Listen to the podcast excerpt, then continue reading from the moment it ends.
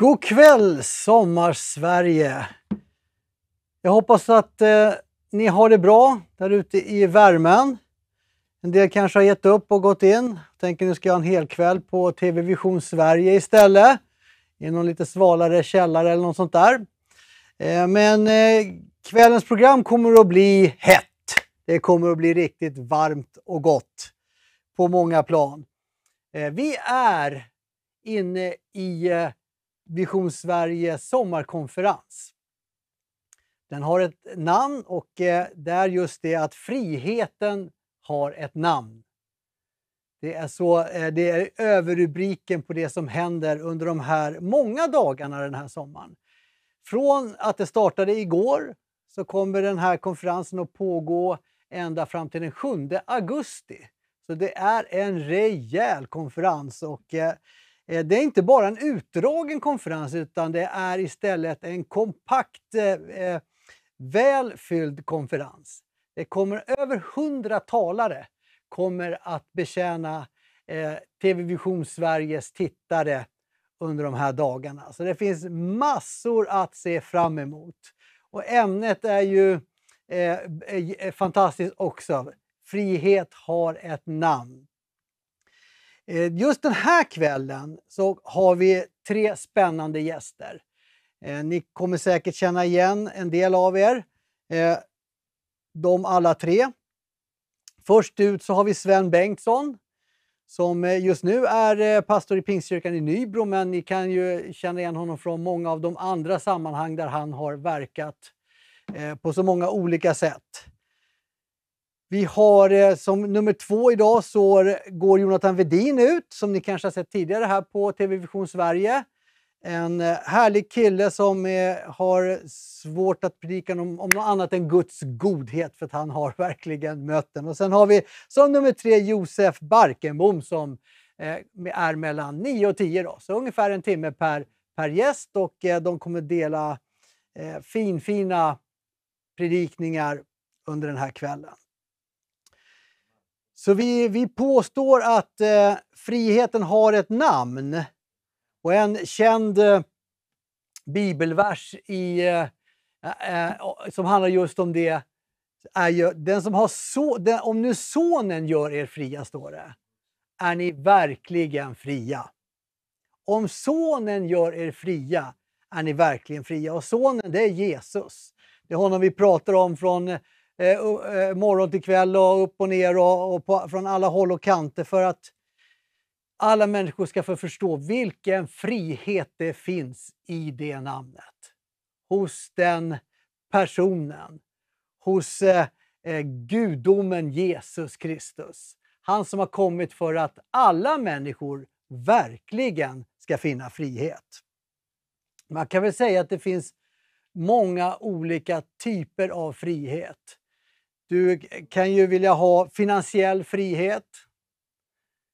Kunna göra det du vill och inte vara bunden ekonomiskt till, eller begränsad. Vi eh, vill gärna ha demokratiska friheter i vårt land med åsiktsfrihet och religionsfrihet och, och så vidare. Du kan vilja ha hälsa i din kropp för att inte vara begränsad i den. Så frihet kan se ut på väldigt många olika sätt. Men jag vill påstå att har du inte den innersta friheten, jag hoppas jag sa frihet, jag kanske slack in på frid här också. Men har du inte den innersta friheten så spelar det ingen roll om du har andra. Du kommer inte att känna dig fullständigt fri. Du kommer inte att känna den, den gudomliga friheten. Det vet alla som kanske har Eh, mycket pengar och ändå inte känner sig fria eller har fantastiska eh, friheter på många sätt men ändå saknar någonting. Så det finns ett djupare, en djupare nivå av frihet vill jag påstå. Eh, och den finns hos Sonen. Då blir ni verkligen fria. Å andra sidan, har du den friheten så kan du sakna mycket av det andra och ändå leva i en fantastisk frihet. Eh, jag har mött människor som inte har haft allt det andra, men som har haft Jesus och haft en sån glädje och en sån frihet i honom. Jag eh, kommer nyligen från Estland. haft en fantastiska nio dagar tillsammans med ett ungdomsteam. Vi har fått eh, koppla ihop med ungdomar i Estland. Och där har vi fått eh, eh, uppleva mycket av det som, som just är friheten i namnet Jesus. Jag träffade en man som hette Janis, eller Janus kanske. Han berättade att han hade varit deprimerad, djupt deprimerad i 20 år. Han hade bara ätit starkare och starkare mediciner. Och han såg inget hopp. Han såg ingen väg ut till frihet. Han önskade sig egentligen livet ur sig själv. Han skulle gärna ha velat ta sitt liv. På den nivån var det. Och eh, någon psykolog som han träffade sa att det, det, är en feg människa som tar sitt liv. Och eftersom han hade familj så, så avstod han ifrån det, men han började be en, en, en, en, för honom okänd gud, han hoppades på någon gud, att, att han skulle få en sjukdom i varje fall som tog livet av honom. Så att han var på, på botten och det gick, det var, det var, han, han var svår att nå, svår att prata med och, och ingenting riktigt bet och han fick starkare och starkare mediciner.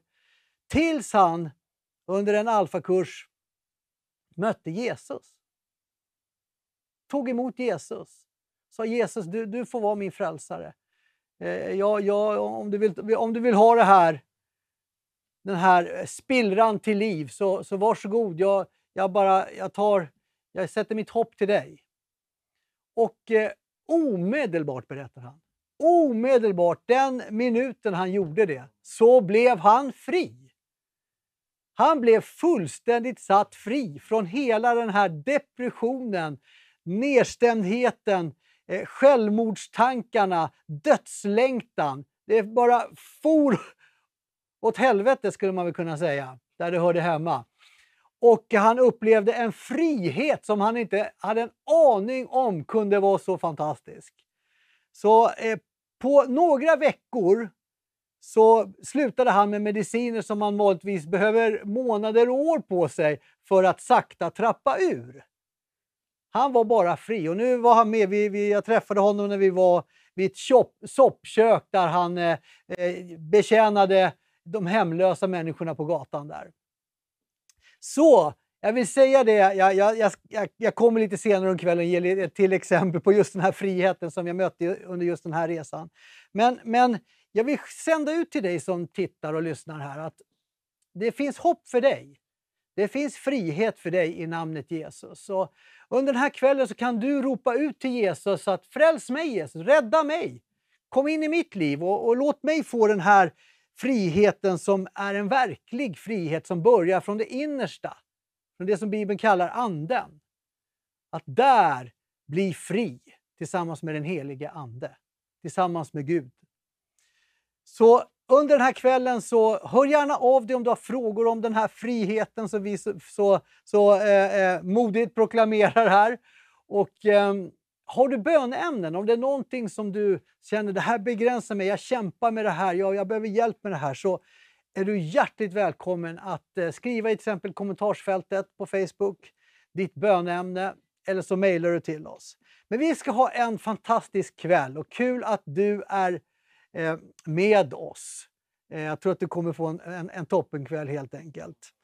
Nu på onsdag fram till söndag så kommer vi att eh, sända från eh, New Wines konferens i Göteborg. Och, eh, så de dagarna så, så eh, kommer vi ha en, ett utsänt team som serverar New Wines hela konferens till dig. Och sen fortsätter Frihet har ett namn.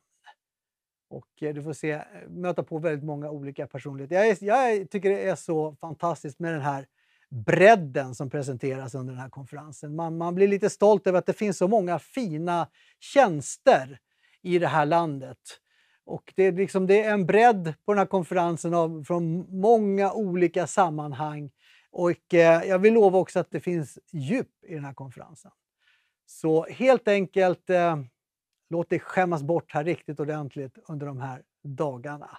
Vi ska lyssna på en lovsång och sen så ska jag bjuda fram eh, Sven Bengtsson och höra vad han har på sitt hjärta. Ja, där fick ni höra. Frihet har ett namn. Eh, härlig lovsång. Jag står här nu med Sven Bengtsson. Välkommen! Mm, tackar. Hej på er. Ja. Eh, ja, du ska också vara med här och eh, i temat Frihet har ett namn. Mm. Eh, du har eh, varit igång länge och på många platser i det här avlånga landet. Ja, det har blivit en del Ja, under åren. så folk känner igen dig från olika platser, olika tillfällen i livet. Eh, känner jag på mig. Mm. Just nu är du i Nybro. Just det. Hur har ni det där? Vi har det varmt och härligt. Eh, spännande på så många olika sätt. Ja.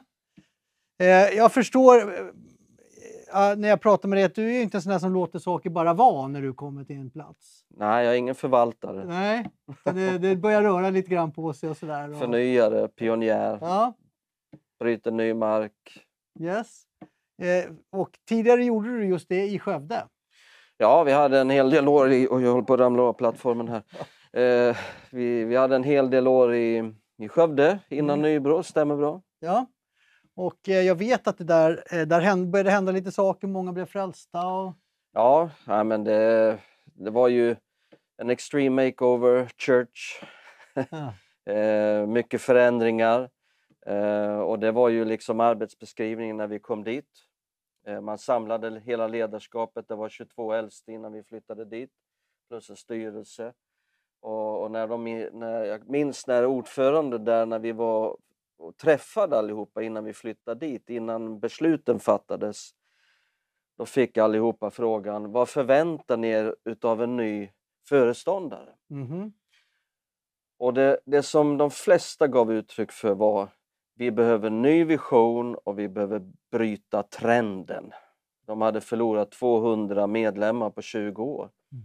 Och det var väldigt hög medelålder på gudstjänsterna. Ja, så att det blev ju arbetsbeskrivningen. Mhm. Eh, vi Är, det en förut, lite. är det en förutsättning att ha en sån arbetsbeskrivning, att ha med sig, eh, ha ett mandat så att säga för att kunna sätta igång med det där? Ja, nej men eh, en ny vision, bryta trenden. Mm. Sen eh, visste jag ju att de allra flesta eh, visst förstod nog inte från början vad som behövs för att bryta trenden Mm. och, och få en ny vision. Mm. Men eh, det var Det går inte att putsa lite på ytan, man måste ta i lite från botten. Och Ja, och det finns ju många människor som vill förändring bara de inte själva behöver förändras. Mm. Ja, nej, men dit har vi väl allihopa. Så, men Gud var god och Gud gjorde fantastiskt mycket och det var stor Ja. nåd att få vara med genom de åren. Och, och vi fick verkligen se trenden brytas. Mm. Och man fick gå tillbaka till de allra bästa åren i början på 30-talet för att se liknande dopsiffror. Väldigt många blev frälsta, väldigt många blev döpta och bevarade. Det blev en föryngring i kyrkan. Medelåldern rasade eh, till lägre åldrar, mer Mm. återspeglade samhället i övrigt. Och eh, idag finns en, en härlig, hälsosam kyrka i Skövde eh, som nu fortsätter på ett fantastiskt sätt. Fantastiskt att höra. Ja, för oss alla som eh, vill se samma saker hända, finns det några nycklar, tänker du, som, som eh, Och det är klart att det finns. eller är det helt unikt varje gång eller är det, är det, finns det vissa saker Nej, som det, det, det, det, vi, vi har apostlärningarna som handbok. Så man måste börja följa handboken. Eh, vi har missionsbefallningen, vi har orden från Jesus i vår handbok. Mm. Eh, så det handlar väldigt mycket om att, eh, att följa någonting som, som redan finns nedtecknat. Mm. Eh, men sen få en vishet och skicklighet för vår tid och vår kontext.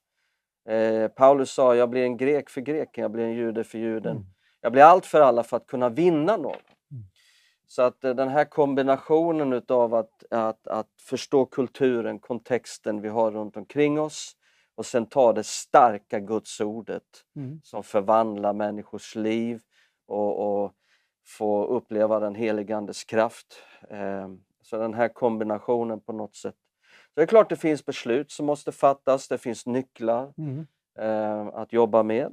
Och eh, ja, Du, du har ju, apropå kontexter då, du har inte bara varit i Sverige nej. utan du har ju varit eh, missionär eh, i Panama, Mm. om jag förstod saken rätt, Ja. under ett år, men också varit ute och rest. Vad, ja, det är, jag, jag, det är bara jag som tycker det alltid är spännande att höra. Vad, vad upplever man för skillnader ute på olika platser? Och, Mm. Vad tänker du, att, apropå kontext, att vi, vi eh, kämpar med eller kämpar mot eller behöver göra i Sverige jämfört med andra länder i, i, ute i världen? Ja, men, eh, alltså, Sverige har ju en, en religion som vi har att tampas med om man, om man tänker på den vanliga svensken och det är ju Mm. sekulärhumanismen som tillsammans med evolutionsteorin och radikala vänsterkrafter har bildat en ideologi som man inte får ifrågasätta. Och den är ungefär lika kompakt som att komma till Indien och möta eh, hinduismen.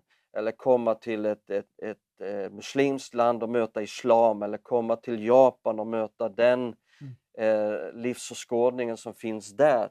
Så har Sverige också en, en livsåskådning, svar på existentiella frågor och det sker utifrån sekulärhumanismen eh, i kombo med evolutionsteorin och radikala vänsterkrafter Mm. eh, som har bildat en ideologi. Och det behöver vi förstå i vår kontext att det är det vi har att tampas med. Nu naturligtvis, man har flyttat in från jordens alla hörn till Sverige så att vårt samhälle är mångfacetterat och mångkulturellt. Så självklart, det finns all, allt det här. Men, men liksom det som styr Sverige, eh, makten i Sverige, så, så är det ju det vi har Mm. att, att eh, Men apropå just, apropå just det, invandring och, och att det är mer mångfacetterat så, så kan jag uppleva bara eh, i atmosfären om jag jämför med när jag gick i skolan och liksom Mm. det var bara vissa rätt, rätt, rätt Mm. så här. Eh, Att det inte det är det har hjälpt oss lite grann också. Det brytit upp lite grann och det finns liksom, det går inte att ha samma kontroll riktigt på, Mm. på allt och, Mm. bestämma och röra sig framåt. Så att det, jag tycker att det har varit en hjälp också. Det Mm. bryter och det, man kan vara annorlunda och det finns Mm. öppningar för evangeliet kanske på Mm. ett annat sätt också. Mm. Ja, eh, ja, här skulle vi kunna stå och prata länge såklart. Eh, du ska få fortsätta göra det efter den här sången som vi lyssnar på nu. Så håll till godo och sen får ni höra Sven Bengtsson. Och eh, Frihet har ett namn. Hej på er allesammans! Mitt namn är Sven Bengtsson och jag är tillsammans med min fru Vicky huvudpastorer i Pingstkyrkan Nybro. Det är en sån stor glädje för mig att vara tillsammans med er en, en liten stund här den här kvällen. Eh, och eh, jag ska dela någonting som jag fått på mitt hjärta som jag tror Gud vill få tala in i ditt liv, in i våra liv. Och det är ifrån Hebreerbrevet, det 13 kapitlet. Det står så här i vers 5 och 6. Lev inte för pengar, utan nöj er med vad ni har. Gud har själv sagt, jag ska aldrig lämna dig eller överge dig. Därför kan vi frimodigt säga, Herren är min hjälpare, jag ska inte vara rädd. Vad kan en människa göra mig? Har du någonsin ropat hjälp? Kan någon hjälpa mig? Eller Herre, hjälp mig! Vet du vad, jag har goda nyheter för dig ikväll. Det finns hjälp. Herren vill vara din hjälpare och det är det som jag vill tala om den här stunden. Just detta att Herren vill vara din hjälpare. En översättning lyfter faktiskt fram vad som står i grundtexten eh, framför det här verbet där det står lämna dig eller överge dig och översätter med eh, eh, och lyfter fram just det här faktum att det finns tre negationer innan verbet och översätter med jag ska aldrig, jag ska aldrig, jag ska aldrig lämna dig eller överge dig. Men jag tror att Gud visste att djävulen skulle komma och ljuga för dig. Eh, Gud visste att eh, omständigheter skulle tala raka motsatsen till att eh, Gud är din hjälpare och därför så upprepar han det tre gånger. Jag ska aldrig, jag ska aldrig, jag ska aldrig lämna dig eller överge dig. Så när det känns som att Gud har lämnat dig så har han inte gjort det. När du tycker att han borde nog ha lämnat dig så har han inte lämnat dig eller övergett dig. Han kommer aldrig att göra det. Och därför, säger författaren, kan vi frimodigt säga Herren är vad då? Jo, det står min hjälpare. Eh, Bibeln säger så mycket att Gud är din hjälpare. Han vill vara din hjälpare. Det står på ett ställe att han är en hjälp i nöden. Väl beprövad. Det står att hans tron är en nådens tron, inte en domens tron, utan en nådens tron där du undfår nåd, finner nåd till hjälp i rätt tid. Jesus kallade den helige Ande för hjälparen. Med andra ord sa Gud överlåtit sig till dig för att hjälpa dig att bli segerrik och en övervinnare på varje område av ditt liv. Jag minns så väl och kommer aldrig att glömma det när Gud uppenbarade sig för mig som min hjälpare. Det var så att jag var relativt nyfrälst, hade mött Jesus när jag var 19 år. Och på en gång så ville jag ville få förbereda mig för det jag upplevde att Gud kallade mig till att predika hans ord. Så jag tänkte det blir bra att gå en bibelskola och beroende på vem jag frågade så rekommenderades en mängd olika bibelskolor i hela Sverige. Till slut så hade alla bibelskolor rekommenderats i hela Sverige. Eh, och jag var lite förvirrad över vilken bibelskola ska man gå. Eh, och så att till sist så, så sa jag till Gud, eh, du ser alla de här bibelskolorna som har rekommenderats. Eh, nu vill jag veta, vilken anser du är den bästa bibelskolan där jag kan förbereda mig på bästa sätt för att tjäna dig? Och jag minns det som det var igår. Jag sommarjobbade på Dagab i Fryshuset eh, sommaren 1987. Och eh, när jag var på väg hem på cykeln till Brickebacken i Örebro så var det precis som att Gud satt på pakethållaren. Det kom en myndig röst som bakifrån, inifrån, någonstans ifrån, jag vet inte varifrån. Men jag hörde Gud säga tre ord. Åk till Rema! Och jag förstod att Gud hade talat vart jag skulle bege mig. Det var bara det att ingen hade någonsin rekommenderat den bibelskolan för mig. Och jag visste inte var den låg. Jag hade bara hört talas om den i förbifarten en gång för tre, fyra månader sedan tidigare. Eh, så jag fick åka hem och ta fram en karta och leta reda på var, var, var, var det här låg.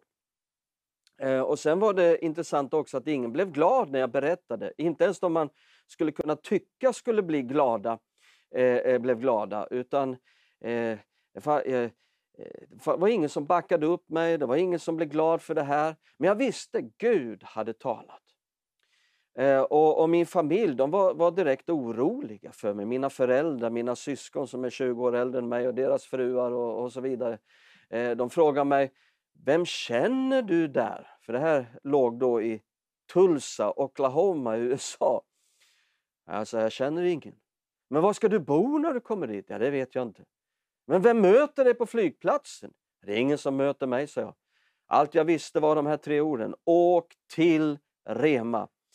Eh, och Gud gjorde väldiga under eh, ekonomiskt för att jag, det här överhuvudtaget skulle kunna vara möjligt att bo där och inte hade inget arbetstillstånd och så vidare. Eh, så dagen kom när jag skulle flyga till USA, till Rema. Och när jag satt i det här TWA-planet över Atlanten Plötsligt så är den där rösten där igen som bakifrån, inifrån, någonstans ifrån och så hör jag en tydlig, myndig stämma säga Jesaja 41 och 13. Nu behöver inte vara orolig, jag hör inte röster jämt och ständigt. Men ibland har Gud talat. Hade ingen aning om vad som stod i det bibelstället. Men jag tog fram min bibel i det här TWA-planet. Ska vi läsa tillsammans vad det var jag läste då. Jesaja 41 och 13 så läste jag för jag är Herren din Gud som tar din högra hand och säger till dig, var inte rädd, jag hjälper dig. Han uppenbarade sig för mig som min hjälpare i det planet. Jag landade i Tulsa, Oklahoma efter lite planbyten, halv tio på kvällen. En varm, fuktig sydstatskväll i Oklahoma. Klev ut utanför terminalen, där var en massa taxibilar, stora gula taxibilar. Jag gick fram till en taxichaufför och jag sa Do you know where Broken Arrow is? Do you know where Reima is? Ja, det visste han var det låg. Så när jag hoppade in i taxin, efter fem minuter så sa han eh, Du, Rema har stängt för kvällen. Eh, jag, kan, eh, jag kan inte släppa av dig där, jag behöver en adress. Har du en adress? Nej, jag har ingen adress, sa jag. Ehm, nej, så, så upptäckte jag att han hade en stor fet bibel på instrumentbrädan och i framsätet hade han en sån här gammal liten tjock-tv kopplad till cigarettuttaget liksom som han tittade på Lester Sumrall. En härlig predikant, så jag förstod att jag hamnat i en frälst taxi. Eh, fem minuter senare så säger han igen. Eh, Rema har stängt för kvällen. Jag kan inte släppa av det där. Jag behöver en adress. Har du en adress? Jag har ingen adress, sa jag. Och så tänkte jag, nu har Gud gjort så mycket mirakel i mitt liv för jag ska komma till Rema. Nu är jag nästan framme och, och, och nu ska inte någon taxichaufför hindra mig. Så jag citerade Gud ordagrant. Åk till Rema! Ja, alltså han åkte vidare. Fem minuter senare så sa han igen, men jag kan inte släppa av dig vid Rema. Det är stängt för kvällen. Jag måste ha en adress. Har du en adress? Han förstod att jag var en vilsen skandinav och jag förstod inte att det är Gud som håller på och hjälper mig just nu. Eh, och så jag hade ju tänkt att jag skulle sova i parken där och sen gå till kontoret nästa förmiddag och säga nu är jag här. Eh, det var bara det att jag, jag förstod inte att man sover inte i parker i USA för då kommer de och spärrar in dig. Eh, så då kom jag på att jag faktiskt hade en adress nedstoppad i plånboken. För tre dagar innan så var det en kvinna som hade ringt hem till mitt föräldrahem där jag bodde eh, och, och sökt mig. Jag hade träffat henne eh, tre, fyra månader innan i, i förbifarten och, och hälsat på henne. Eh, och, och, hon hade, mina kompisar hade hört att jag skulle till Rema och de kände henne och hon hade varit på Rema. Så de ville att jag skulle hälsa på henne, så jag hälsade på henne och, och, och, och, så. Sen hade hon fått mig på sitt hjärta, så hon hade ringt och sökt mig. Jag var inte där, så hon sa, men jag känner några som bor där och det kanske kan vara bra för eh, din er son att, eh, att känna till någon där och så vidare. Så att de skrev ner en adress till de här människorna och, och mest för att göra mina föräldrar lugna så tog jag emot adressen och sa se nej, jag har en adress. Jag stoppade ner den i plånboken och glömde bort det. Men när han tjatade så här nu så kom jag på det så jag sa här är en adress. Det är den enda adress jag har. Jag känner inte de här människorna, jag vet inte var det är. Men här är en adress. Så han eh, tog reda på var, den här, var det här låg. Det visade sig att det var ju rakt över gatan från Rema. Så Sent på den här kvällen, framåt tio tiden så stannar vi till där vid det här huset. Och jag märker på taxichauffören, han tänker inte åka för han ser att jag är omhändertagen, så jag går fram och jag ringer på dörren. Och ut kommer en man med stort, burrigt, rött hår med hawaiiskjorta, halvt uppknäppt och, och, och rött, burrigt brösthår och shorts och flip-flop och och, och, jag säger på min brutna skandinaviska Hello, my name is Sven Bengtsson. I'm from Sweden and I'm going to Reima. Hallelujah brother, come right in, sa han. Och så sprang han ut och tog mina väskor och bar in dem och där var hans fru och, och sa eh, nu ska du få käka en stor fet mexikansk middag och här kan du vara till allting har ordnat sig för dig. Och där låg jag klockan 12 på natten när jag skulle sova och stirrade på den där takfläkten som snurrade och bara prisade Gud och sa tack Herre, du är min hjälpare. Och sen ordnade sig allting och det är en annan story som vi får ta en annan dag där Gud gjorde väldigt mycket. Så Herren vill vara din hjälpare.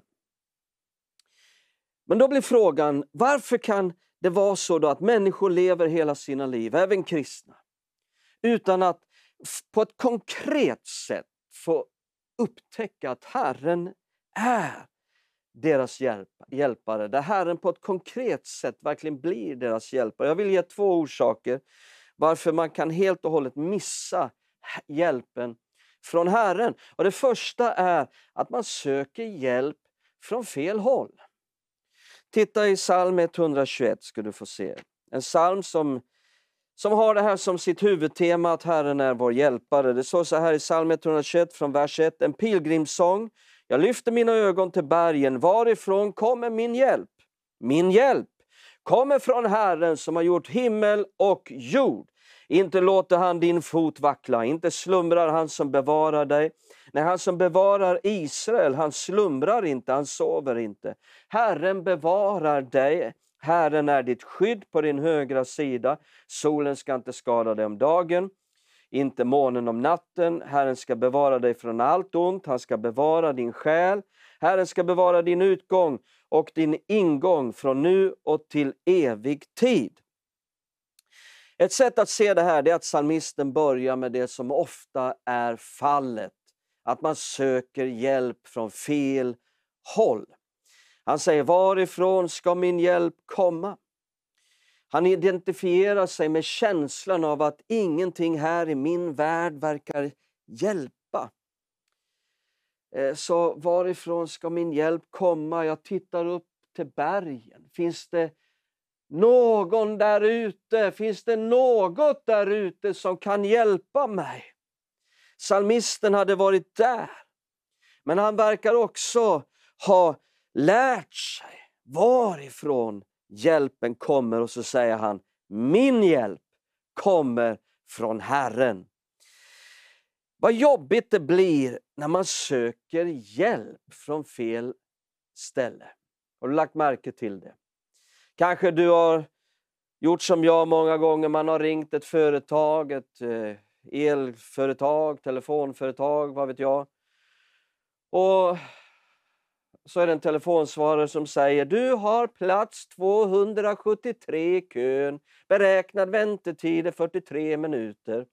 Och när du efter tålmodig väntan äntligen är det någon som svarar så säger de ja, du, du valde fel, Eh, men jag kan koppla dig rätt, för du pratar inte med rätt person nu. Så bara häng kvar i luren så ska jag koppla rätt dig. Jaha, ja, ja, ja, ja. Eh, och så blir du kopplad och så ser det en ny telefonsvarare som säger ja, du har plats 53 i kön, beräknad väntetid är 17 minuter. Och sen eh, när du väl kommer fram så säger vederbörande Nej, det, du, har, du har blivit kopplad fel, men jag kan koppla... Har du varit med om det någon gång? Alltså det är ju fruktansvärt. Det blir jobbigt när man söker hjälp från fel person. Men vad underbart det är när man söker hjälp från rätt håll. När man söker hjälp från en rätt person som säger jag kan hjälpa dig. Och du får den hjälp du behöver. Då blir man lättad och allting går lätt. Inte bara kan det bli jobbigt när man söker hjälp från fel håll det kan komma kraftiga besvikelser när man söker hjälp från fel håll. Kanske någon lovade dig en massa hjälp men det blev inte så mycket av den där hjälpen och du blev besviken. Nu är det snart val här i Sverige och då finns det en del som trissar upp sig, även kristna, och tänker om det bara blir en ny regering, då ska jag få hjälp. Se upp! Se upp, säger jag. Du kan bli besviken, kraftigt besviken. Så inte bara kan det bli jobbigt, utan man kan också bli väldigt besviken. Det är inte en ny regering som är din hjälpare. Herren är din hjälpare. Det är alltid rätt att söka hjälp hos Herren. Oavsett vad det än är, så är det alltid rätt att söka hjälp hos Herren. Oavsett vad så kan du alltid först söka hjälpen hos Herren. Absolut, du kan behöva hjälp ifrån människor och från ett mänskligt håll också. Men även då kan du alltid, i alla lägen, se Herren som din primära hjälpare i allt, oavsett vad så är Gud kvalificerad att hjälpa dig. Alltså det är bra att han vill vara en hjälpare, men är han kvalificerad? Vilken enorm retorisk fråga jag ställer. Svaret är ju så självklart. Och psalmisten lyfter fram just kvalifikationerna. För i vers 2 säger han, min hjälp kommer från Herren som har gjort himmel och jord. Snacka om att han kvalificerar när han har gjort himmel och jord. Vad skulle ditt lilla problem vara? Inte bara eh, eh, är han den här som kan göra himmel och jord, utan i nästa vers står det inte låter han din fot vackla. Det betyder, den andra kvalifikationen är att han bryr sig om dig på ett personligt sätt. Eh, och sen så står det i vers 4, sen står det, eh, eh, inte slumrar han som bevarar dig. När han som besvarar Israel, han slumrar inte, han sover inte. Här kommer den tredje kvalifikationen och det är att han, han sover inte. Han är redo 24 timmar om dygnet. Jag brukar säga när, när ett problem har dykt upp, Herren sover inte, han slumrar inte. Så det är ingen mening att vi båda är vakna. Jag kan lika gärna sova gott om natten. Så Gud vill att vi ska hjälpa oss att få våra ögon på honom. Han säger hallå, jag är här för att hjälpa dig. Vi ska snabbt se två kungar i Gamla Testamentet som sökte hjälp från fel ställe. Och De här två kungarna heter Amasja och Ahasja. Har du läst om Amasja och Ahasja någon gång? Du kommer aldrig att glömma bort Amasja och Ahasja efter det här programmet. Titta här nu, i Andra krönikeboken kapitel 25 så läser vi om Amasja. Och Det står så här från vers 5. Amasja samlade judar och lät dem ställa upp efter sina familjer, efter sina eh, överbefäl och underbefäl, hela Juda och Benjamin. Därefter mönstrade han dem som var 20 år eller över och fann att det var 300 000 utvalda män som kunde bruka spjut och sköld. Dessutom, titta nu på det här, lejde han för 100 talenter silver 100 000 tappra stridsmän ur Israel. Så Amasja är kung i Juda, inte Israel, men nu vill han ha hjälp från Israel. Men en gudsman kom till honom och sa, O konung, låt inte Israels här dra ut med dig, för Herren är inte med Israel, inte med några av Efraims barn, men gå du själv, ta dig an verket och gå frimodigt ut i striden, annars kommer Gud att låta dig falla för fienden. Lyssna nu, för Gud har makt både att hjälpa och att skälpa. Så här handlar det om att Gud vill hjälpa. Amasja sa till gudsmannen, men vad ska vi göra med de hundra talenterna som jag har gett åt skaran från Israel? Gud svarade, Herren kan ge dig mycket mer än det. Så vad som händer här är att, att Amasja, kungen, söker hjälp från fel håll. En gudsman dyker upp, en profet, och ger en korrigering. Och Amasja låter sig korrigeras och ändrar det här. Och så fick han om man läser hela kapitlet, uppleva Guds hjälp. För han fick sina ögon på rätt håll. Men nu ska vi se vad som hände för Ahasia. Vi läser om honom i Andra Konungaboken kapitel 1. Han är nu kung, inte i Israel, utan i... Jo, förlåt, han är, han är kung inte i Juda, som Amasja var, utan Ahasia är kung i Israel. Och då står det om Ahasia här i Andra Konungaboken 1 och vers 1. Efter Ahabs död gjorde Moab uppror mot Israel.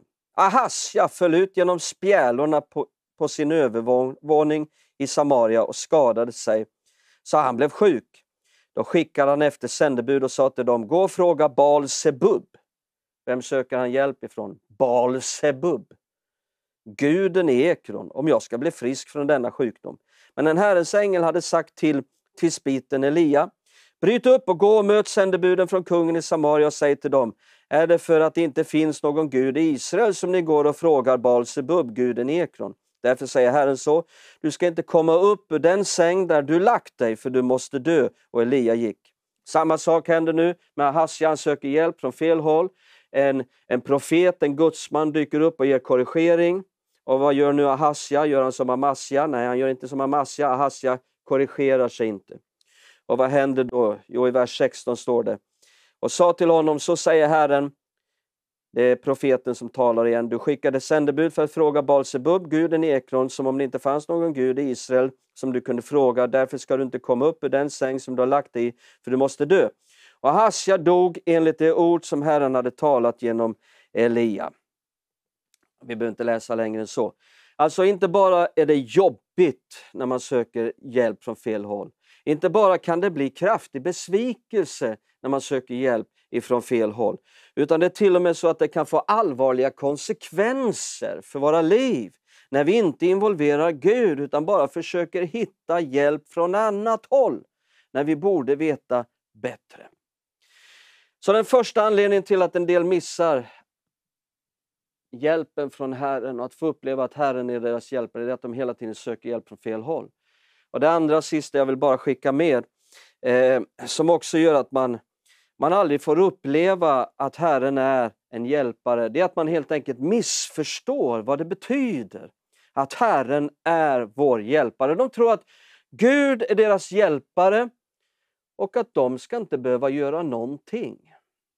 Men vet du vad man kallar en sån person? En parasit. Så den andra anledningen är ett parasitbeteende. Var inte en parasit. Eh, en parasit är en sån här som lever på andra men som inte känner ett eget ansvar att göra någonting själv. Har du träffat någon sån person? Har du märkt hur svårt det är att hjälpa någon som inte vill hjälpa sig själv? Har du, för, har, har du försökt det någon gång? Hjälpa någon som inte vill hjälpa sig själv. Och till och med Herren får svårt att hjälpa någon som inte vill hjälpa sig själv. Till exempel om det står en bonde vid en åker. Han har inte plöjt, han har inte sått, men han ber Herre, hjälp mig så jag får en stor skörd. Kommer Herren att hjälpa honom få en stor skörd? Nej, han måste göra någonting. Titta här i Filipperbrevet 4 och 13 så ska vi också se någonting eh, i Bibeln här om, kring det. Filipperbrevet 4 och 13 så står det. Ett välkänt bibelställe.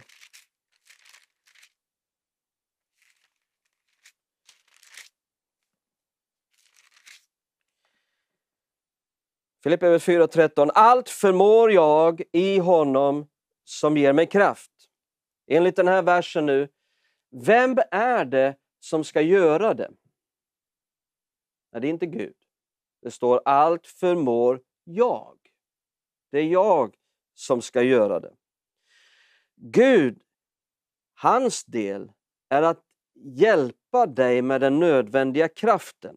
Allt förmår jag i honom som ger mig kraft. Och om man då får för sig att man inte ska göra någonting överhuvudtaget, då kommer heller inte den nödvändiga kraften från Gud. Och i verserna innan här så finns exempel. Det står så här i vers 7 och 8. Då ska Guds frid som övergår allt förstånd bevara era hjärtan och era tankar i Kristus Jesus. För övrigt bröder, allt som är sant och värdigt, rätt och rent, allt som är värt att älska och uppskatta, allt som kallas dygd och förtjänar beröm. Tänk på allt sådant. Det finns de som ber Gud, kontrollera mitt sinne. Man slösar bara på luften med sådana böner. Gud kommer aldrig att kontrollera ditt sinne. Men han vill hjälpa dig så att du kan kontrollera ditt sinne. Ge dig den nödvändiga kraften. Men det betyder att du måste göra någonting. Om du tänker att du ska inte behöva göra någonting men Gud ska bara hjälpa dig så att du kan kontrollera ditt sinne, Eh, så bara slösar du på luften med sån bön. Så vad du måste göra det är att börja aktivt fylla ditt sinne med tro, med sanning, med allt gott och när du gör det så kommer Gud att göra det du inte kan så att du kan börja kontrollera ditt sinne. För titta vad det står här. Då ska Guds frid som övergår allt förstånd bevara era hjärtan och era tankar. Vad underbart att kunna få nå dit. Där alla mina tankar är bevarade i Kristus Jesus och Guds frid som övergår allt förstånd bevarar mitt sinne.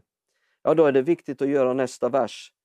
Då står det för övrigt bröder, allt som är sant och värdigt, rätt och rent, allt som är värt att älska och uppskatta, allt som kallas dygd och förtjänar beröm. Tänk på allt sådant. Vad ska du tänka på? Jo, allt som är sant.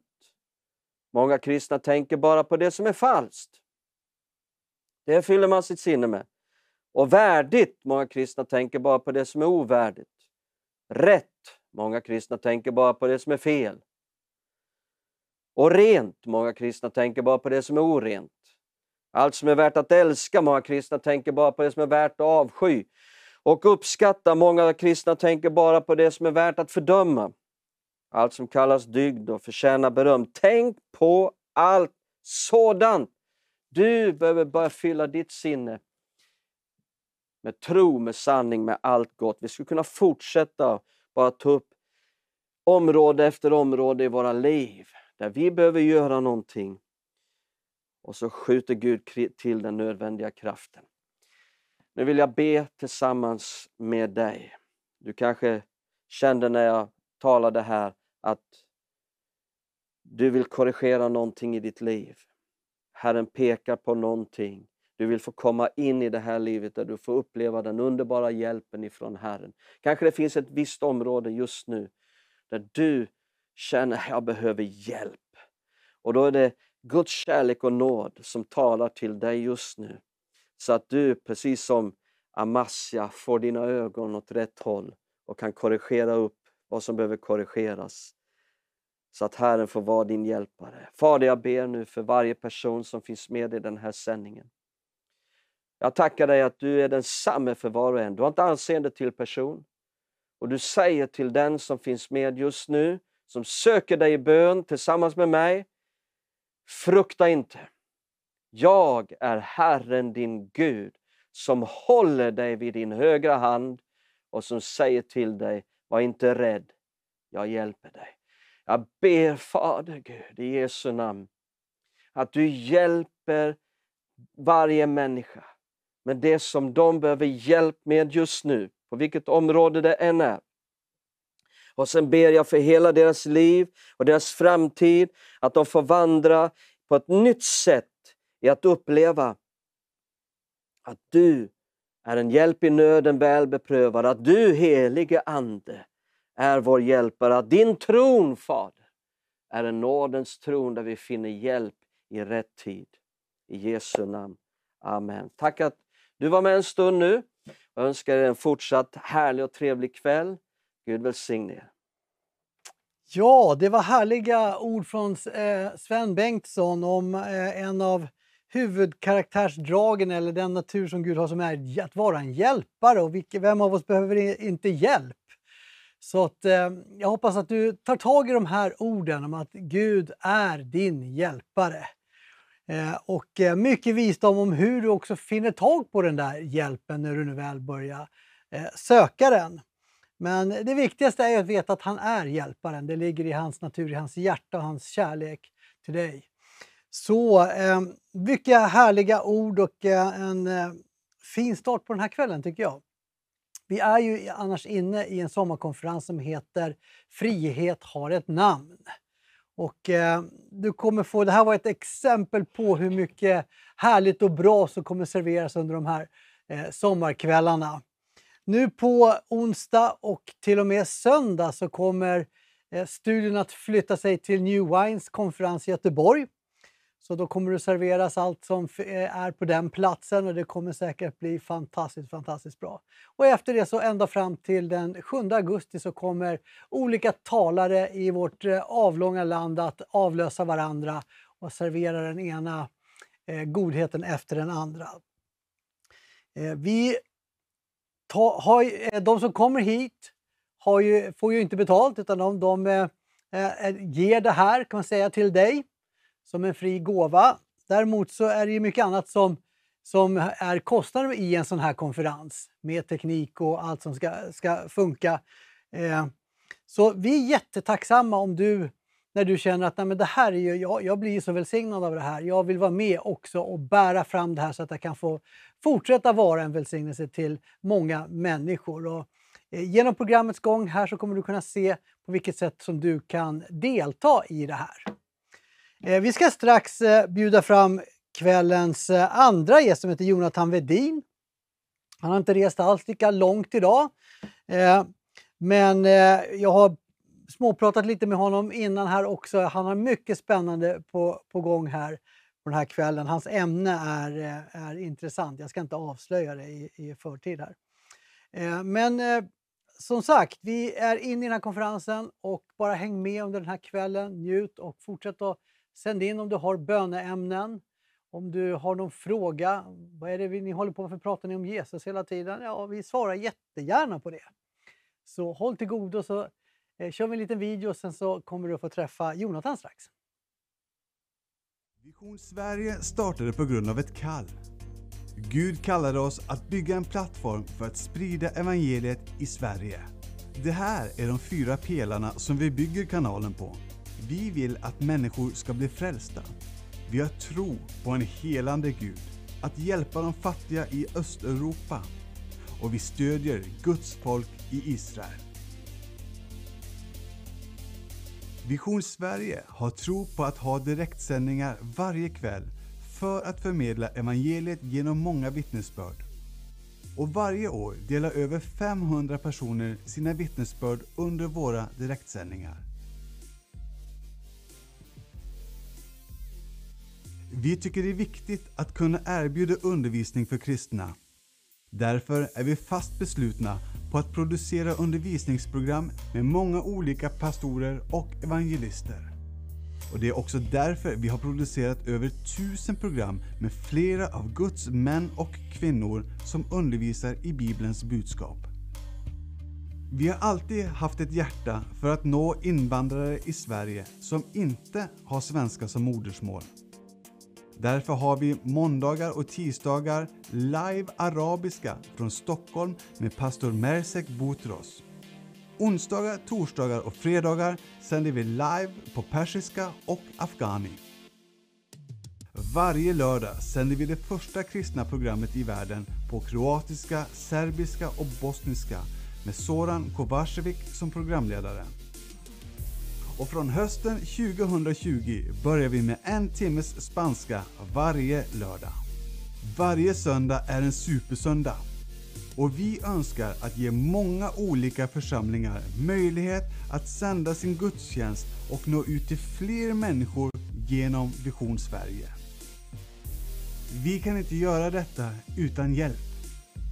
Vi inbjuder dig att vara en del av vad Gud gör genom Vision Sverige. Stå tillsammans med oss och bli en partner idag.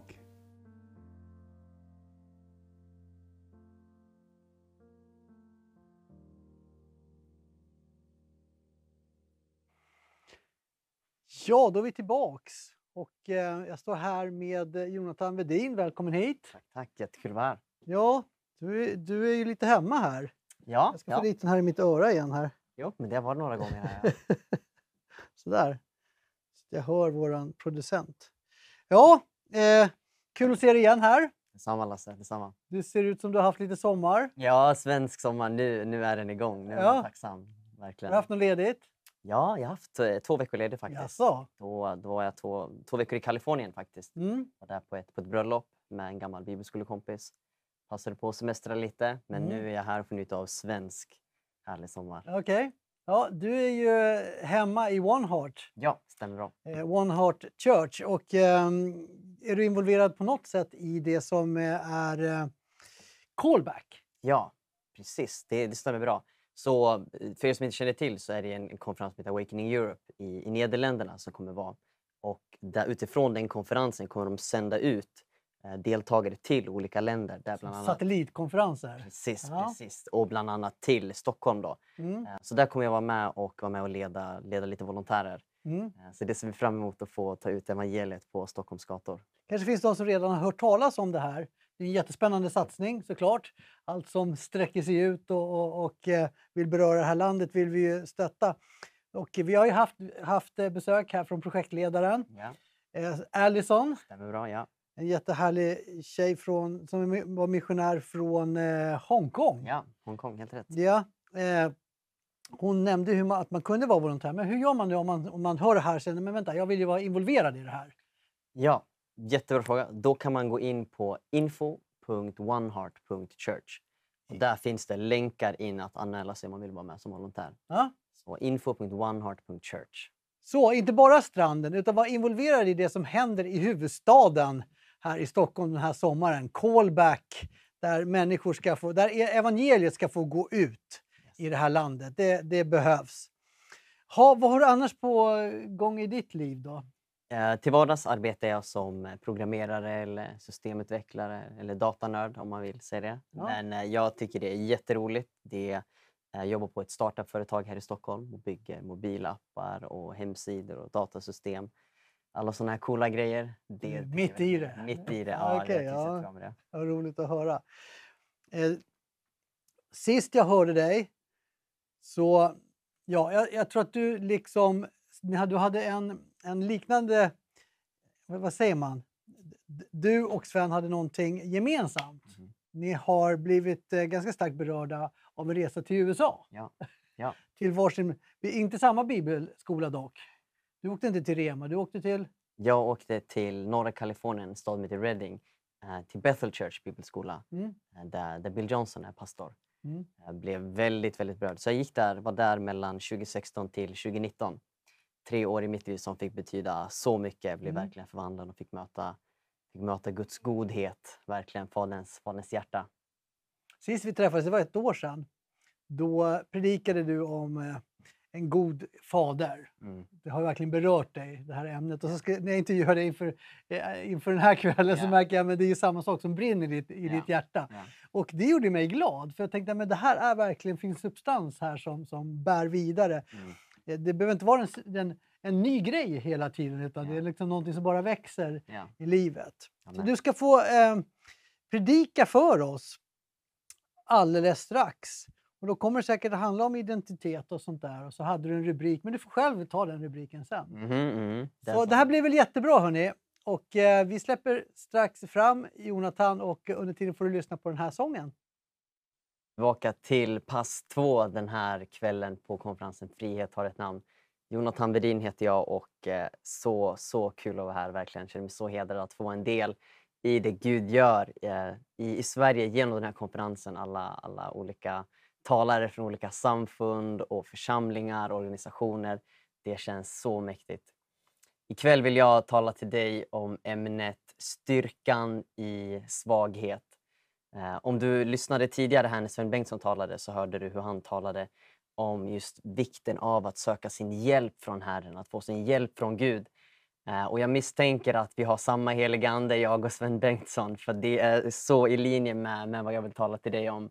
Att, att styrkan finns i vår svaghet. Styrkan finns i att du och jag inser att vi behöver Gud. Vi behöver hjälp. Vi klarar det inte själva. Vi behöver honom. Eh, men jag vill inte bara stå här och tala min, min vishet, min kunskap, utan jag vill ta med dig in i Guds ord eh, och jag vill visa dig vad Guds ord säger om att få söka sin hjälp eh, hos honom. Så följ med mig, om du har din bibel, så kommer vi titta lite i, i Domarboken. Det här är en bok i bibeln som handlar om eh, flera olika karaktärer, men specifikt kommer vi titta på Gideon, eh, en, en fantastisk, fantastisk man Eh, och vi kommer vara lite i kapitel 6 och sen lite i kapitel 7. Men, men följ med mig eh, i Domarboken kapitel 6 och så kommer vi läsa verserna 11 till eh, 13. Eh, Herrens ängel kom och satte sig under terebinten vid Ofra som tillhörde abiseriten Joas. Denne son Gideon höll på att klappa ut vete i vinpressen för att gömma det för midjaniterna. För honom uppenbarade sig Herrens ängel och sa till honom Herren är med dig, du tappre stridsman. Gideon svarade honom, O min herre, om Herren är med oss, varför har då allt detta kommit över oss? Och vart är alla hans under som våra fäder har berättat om och sagt, se har inte Herren fört oss upp ur Egypten? Nu har Herren övergivit oss och gett oss i midjaniternas hand. Eh, Jag vill bara ge dig en liten så här kort, kort backstory om det här bibelstället och om Gideon. Eh, om, om jag skulle förklara Gideon kortfattat så skulle jag säga Gideon, han är den fegaste snubben i hela bibeln. Alltså Gideon är typ känd för att vara feg. Eh, när vi stöter på Gideon i den här texten så har han gömt sig. Han, hans land är i krig, hans land är ockuperat. Han, han bor i Israel, han är, han är jude och hans land är ockuperat av midjaniterna. Så, så föreställ dig själv, det här är ungefär som, som Ukraina och Ryssland. Så att det är som att, som att Gideon skulle liksom vara en, en ukrainsk man och en annan stormakt har kommit in och ockuperat. Liksom. Och, och jag förstår honom. Det hade jag varit Gideon i den här situationen, jag hade varit rädd, jag hade varit feg. Så jag, eh, jag, jag, eh, jag dömer inte Gideon alls. Men, men Gideon är inte, i alla fall i mitt perspektiv, jag vet inte vad, vad du säger, men skulle jag träffa Gideon då skulle inte jag säga det Gud säger till honom. För Gud säger, Herren är med dig, du tappre stridsman. Alltså Herren säger att Gideon är en tapper stridsman, den här mannen som har gömt sig, som håller sig undan, som vill fly. En man av, av passivitet och rädsla. Men när Gud ser på honom så säger han att, att Gideon är en man äh, äh, som är tapper. Och det som händer är att Gud ger honom en ny identitet. Och det här är ingenting som är unikt för Gideon, utan det är den här guden vi tror på, Jesus som vi tror på. Han kommer till dig och mig, han kommer till vanliga människor. Och han ger oss ett nytt namn, han ger oss en ny identitet. Han talar till oss i våra omständigheter, där vi är. I vår synd, i vår svaghet, i våra rädslor, i våra relationsproblem, i våra sjukdomar, i vår skam, i vår hopplöshet, i våra omständigheter. Precis där vi är, där kommer Jesus. Och han talar inte om dina omständigheter utan han berättar för dig och han berättar för mig vilka vi är på riktigt, vilka vi är på djupet, vilka han har skapat oss till, vilka han ser att vi egentligen är. Och han påminner oss om att vi skapar inte av oss själva, inte egen kraft, inte en egen plan, utan Gud har skapat oss och Gud har en plan med vårt liv och Gud vet vilka vi på djupet är. Och Jesus känner Gideon och Jesus vet precis vad han har skapat Gideon till. Därför Gud har skapat Gideon till att vara en tapper stridsman. Gud har skapat Gideon till att leda Israels folk, till att besegra midjaniterna, till att befria folket. Och, och Gideon har ju såklart ingen aning om det. Gideon är en vanlig person, han lever i ett land som är ockuperat. Det är klart att han är rädd. Det är klart att han är orolig, det är klart att han gömmer sig. Jag hade också gjort det om jag var Gideon. Men Gud vet precis vem han har kallat Gideon till att vara. Så det som händer är att Gud får, eller Gideon får det här mötet med Gud där han får höra orden talas över sig, att, att han är en tapper stridsman. Och han får på något sätt ikläs en ny identitet.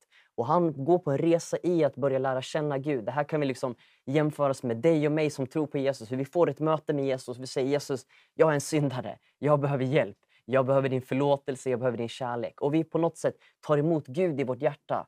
Men här börjar resan. För du vet, livet med Gud är inte en räcka upp handen på en gudstjänst och ta emot Gud och, och sen är det klart. Eller det är inte en frälsningsbön och sen är det klart. Nej, livet med Gud är just det. Det är ett liv. Det är en relation. Det är en, det är en evig, livslång resa. Så det som händer är att Gideon börjar gå på den här resan tillsammans med Gud. Och, och, och, faktiskt det, det Gideon gör, som du kan läsa lite om i Domarboken kapitel 6, det är att han, han prövar Gud. Han testar Gud. Och han, för han litar inte helt på Gud, för, för han känner ju inte Gud. Och, så är det med dig och mig, att, att när vi möter Gud, liksom, kanske för första gången, vi känner inte honom perfekt efter det. Ingen människa känner Gud perfekt. Utan Gud är en person som vi lär känna. Vi umgås med honom. Vi kan umgås med honom varje dag, varje stund och vi lär känna honom. Och vi förstår mer och mer vem han är. Så Gideon går på den här resan i att lära känna Gud och han börjar lita mer på Gud. och han, eh, Gud visar sig trofast i situation efter situation och han inser att Gud är mäktig och Gud kan och vill hjälpa Israels folk. Eh, så, så Gud hjälper Gideon att samla en armé och i början är det en stor armé men, men Gud hjälper Gideon att, att lita på honom och, och våga krympa ner den här armén tills de till slut är bara 300 man. Och med de här 300 männen ska de nu besegra midjaniternas folk och besegra Israel. Um, så, men, men, det som händer, om vi tittar lite i kapitel 7, så kan vi läsa verserna 9 till 11 i, i just domarboken här. Så kommer Gud en dag till Gideon, och står det så här. Den natten sa Herren till Gideon, stå upp och gå ner mot lägret, ty jag har givit det i din hand. Och lyssna noga nu. Men om du är rädd för att dra ner, gå då ner till lägret med din tjänare Pura och hör vad man säger där. Då ska du få mod att dra ner mot lägret. Han gick då med sin tjänare Pura ner till förposten i lägret. Okej, okay, tänk dig, det här är liksom this is it. Tonight's the night. Det här är liksom D-day. Nu gäller det. Gud har skapat Gideon för att besegra midjaniterna, för att, för att befria Israels folk. Och nu har dagen kommit. Stunden är kommen. Gud kommer och säger okej, okay, hej, det är fullbordat.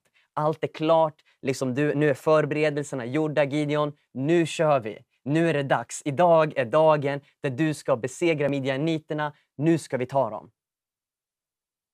Men vad säger Gud efter det? Men om du är rädd, om du fortfarande är rädd, trots att jag har gett dig en ny identitet, trots att, att jag har visat mig trofast, trots att jag aldrig har svikit dig, jag har aldrig lämnat dig. Om du fortfarande, trots att allt är fullbordat, trots att jag har fixat allt, trots att jag har lovat dig en seger. Om du fortfarande är rädd, så är inte det något problem. Utan jag vill ge dig det du behöver. Jag vill hjälpa dig. Jag vill ge dig frimodighet. Jag vill ge dig det du behöver. Så att, så att det Gud gör är att Gud ger honom ett sätt att få bli fylld av frimodighet, att få bryta med den här rädslan. Och Gud har, har gett Gideon en vän som heter Pura. Så de gör att de, de smyger på natten till fiendens läger och de, de liksom tjuvlyssnar och hör hur fienden talar. Och då visar det sig att eh, eh en man i det här fiendelägret har haft en dröm under natten Eh, och eh, en av hans vänner ska uttyda den här drömmen och säger att ah, den här drömmen betyder att, att det här är Gideon som kommer och han kommer besegra oss. Och, och när Gideon hör det här så bara landar polletten i hans hjärta och han verkligen får tro för det Gud har kallat honom till att göra. Men, men jag vill dra parallellen till ditt och mitt liv. Hur ofta händer det inte att du och jag liksom, vi, vi har fått möta Gud och, och som Jesus säger på korset, liksom, att det är fullbordat. It is finished. Det är klart. Han har betalat priset för vår synd. Han har liksom gett oss sin rättfärdighet. Han har gett oss av sin ande, sin kraft. Han har sagt gå ut i hela världen, gör alla folk till lärjungar. Vi, vi liksom vet att vi, vi är kallade att göra saker för Gud, att vi ska evangelisera, vi ska vara liksom goda, fromma kristna. Och Gud kommer till oss och, och ger oss den här nya identiteten. Vi blir nya skapelser i Kristus. Men så kanske vi är där och fortfarande brottas med vissa synder. Vi kanske tycker det är jätteläskigt att berätta om vår tro för andra. Vi kanske brottas med skam, vi brottas med hopplöshet. Vi kanske har, har liksom vissa synder vi, vi sitter fast i. Och så kan vi bli där som, som Gideon, att vi kan på något sätt ha lärt känna Gud och vi vet att Gud är god, vi vet att Gud är trofast och han har gett oss en ny identitet och vi är iklädda Kristus. Men så finns det liksom saker som håller oss tillbaka. Och vad är lösningen på det här problemet? Jo, lösningen är inte att sätta på en mask. Lösningen är inte att, att liksom klistra på dig någon tro av att allt är bra, jag har inga problem. Och, jo, men, jo, jag kanske är sjuk i kroppen, men i Herren är jag helad. Och liksom att det blir en, förstå mig rätt, jag är lite ironisk nu i, i, min, i mitt sätt att kommunicera, att, att, att vi behöver inte låtsas. Om du brottas med synd, ja men våga säga det. Om du är sjuk och inte mår bra, våga säga det. Har du psykiska problem, om, om du brottas med skam, med hopplöshet, vad det än är, så behöver inte du gömma det, utan du kan precis som Gideon få säga, vet du vad Gud? Jag är rädd. Vet du vad Gud? Jag behöver hjälp. Jag behöver gå ner till det här lägret. För jag, jag vågar inte attackera själv, utan Gud, jag behöver att du ger mig mod. Jag behöver, jag behöver att du gör mig frimodig. På samma sätt kan du komma, Gud jag vet att du har befriat mig från synd. Gud jag vet att du har, har helat mig från sjukdom. Jag vet att du har fullbordat allt, du har gjort allt. Men Gud, här är jag. Jag behöver dig. Och på den platsen behöver inte du och jag gömma oss. Vi behöver inte dölja oss, utan vi kan komma till Gud som vi är och säga Gud, här är jag. Här är min svaghet. Här är min synd, här är min skam, här är min sjukdom, här är min otro, här är min ångest, här är min depression. Gud, här är jag. Jag behöver dig. Därför att så fort du och jag på något sätt tror att, att ja, men jag har fått det här första, enstaka, initiala frälsningsmötet med Jesus. Så att nu får jag aldrig mer ha problem i mitt liv igen. Nu får jag aldrig mer brottas med en synd. Nu får jag aldrig mer bli sjuk, nu får jag aldrig mer ha skam, nu får jag aldrig mer uh, inte vara frimodig och liksom inte våga tala om Jesus, utan allt måste vara klart. Och ja, 100 procent, jag tror att det Jesus gjorde på korset var tillräckligt. Det Jesus gjorde på korset är tillräckligt för dig och mig att leva ett liv med honom i rättfärdighet, i kraft, i glädje, i frihet. Frihet har ett namn, det är det vi predikar. Jag tror på det.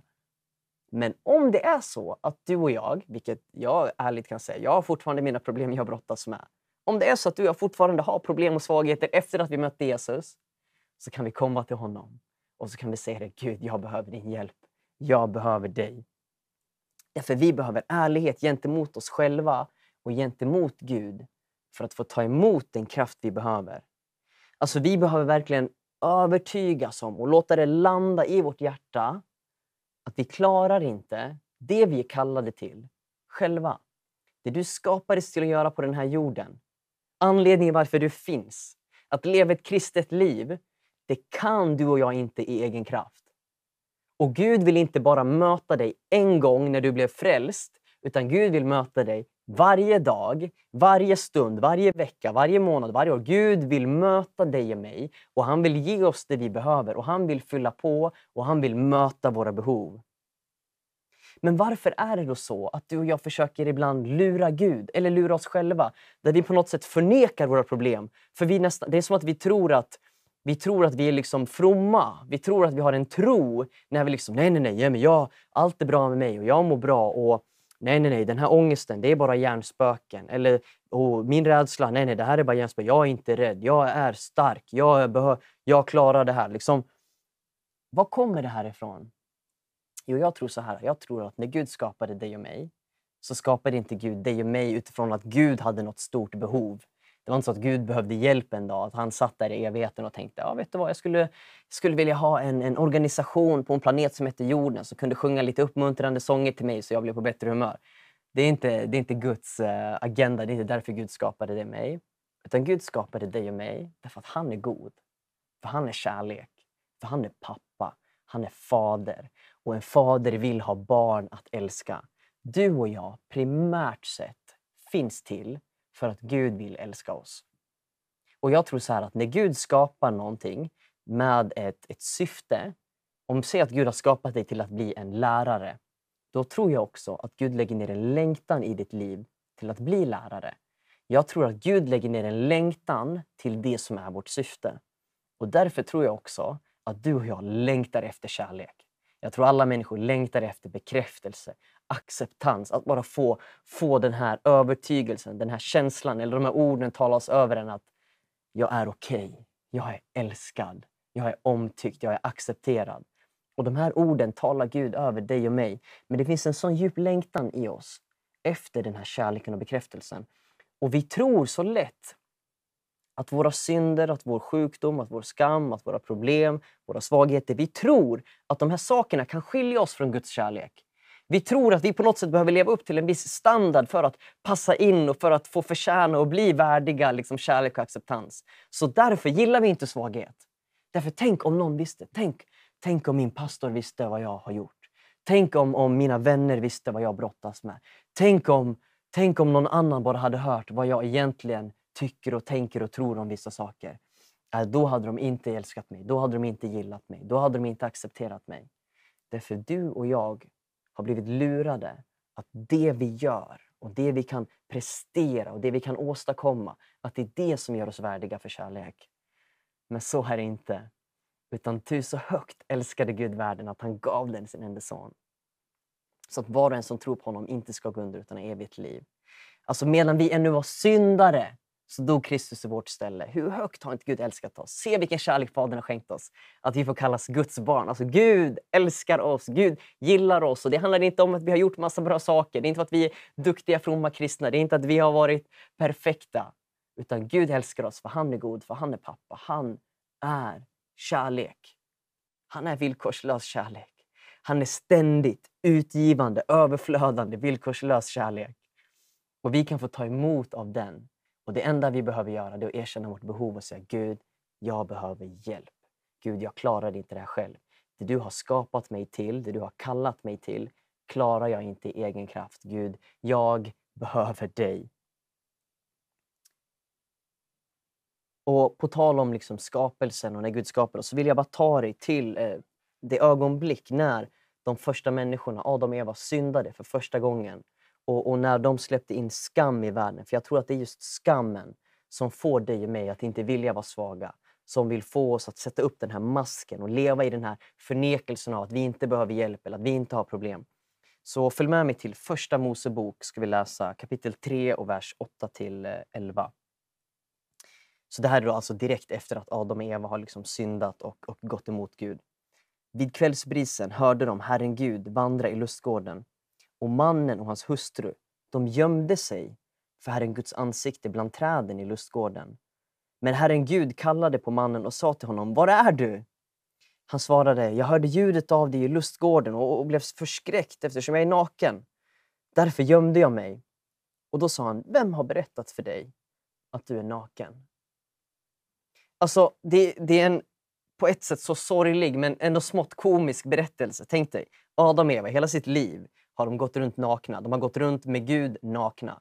Gud har sett dem nakna. Det är ingen, det är ingen överraskning för dem, eller det är ingen överraskning för Gud hur de ser ut utan kläder. Men även om det nu hade varit en överraskning för Gud så är Gud Gud. Gud har säkert en röntgensyn. Han kan se bortom kläder, han kan se bortom fikonlöv, han kan se bortom masker. Men ändå på något sätt så tycker Adam och Eva här att det är liksom lämpligt för dem att försöka gömma sig för Gud. Därför de tror, för det här är lögnen som, som skam introducerar in i världen, att den du och jag är, de vi på riktigt är, när vi är nakna, när vi inte har någonting att dölja, inte att skydda oss med, de vi på djupet, på riktigt, äkta är, de är inte värda att älskas. Det här är lögnen som skam säger till dig och mig. Men vad är det Gud gör? Jo, Gud säger, vem har berättat för dig att du är naken? Vem har sagt att du har någonting att dölja? Vem har sagt att jag inte älskar dig? Vem har sagt att du är naken? Vem har sagt att du behöver ta de här sakerna och, och, och täcka dig? Därför problemet är inte att de här fikonlöven, att de här maskerna, att de här sakerna vi sätter upp för Gud. Problemet är inte att Guds kärlek inte kan tränga igenom. Nej, Gud älskar dig och mig trots våra masker.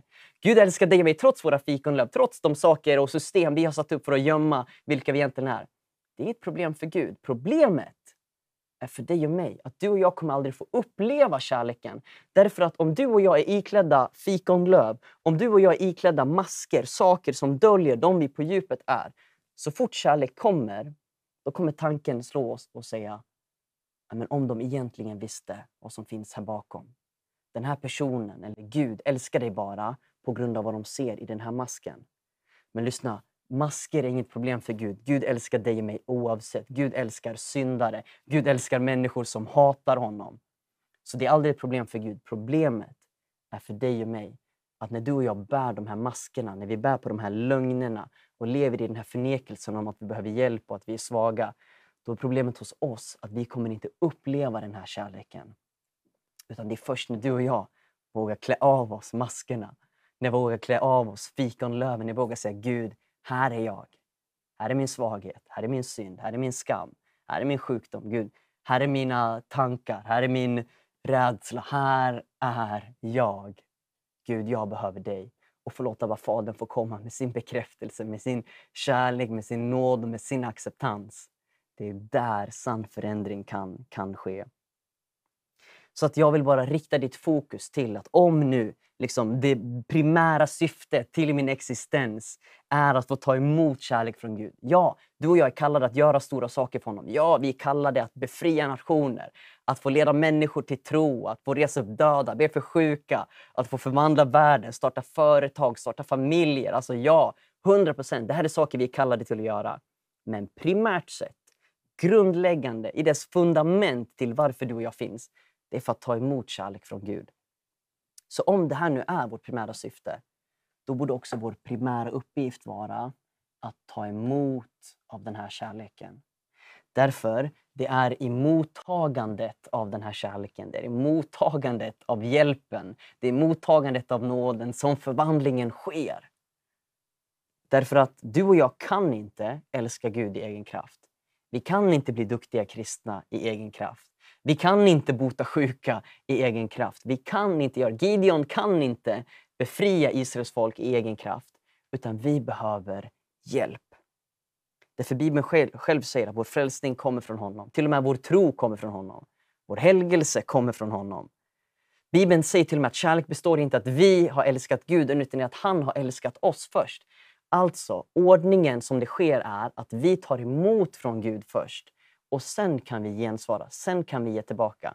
Därför du och jag kan inte bara bestämma oss för en dag. Nej, men idag, idag ska jag älska Gud. Vet. Idag ska jag bara trycka på den här knappen i min hjärna eller mitt hjärta. Idag ska jag älska Gud. Eller idag ska jag vara en duktig kristen och idag ska jag verkligen tycka det är jätteroligt att be.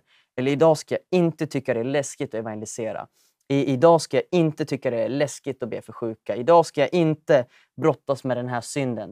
Fine, jag har respekt för att disciplin är ett fantastiskt verktyg och vi kan, vi kan åstadkomma väldigt mycket. Men de här djupaste grejerna kan din och min disciplin och viljestyrka inte lösa. Utan där är lösningen att som Gideon få komma till Gud och säga Gud, jag behöver hjälp. Jag behöver dig.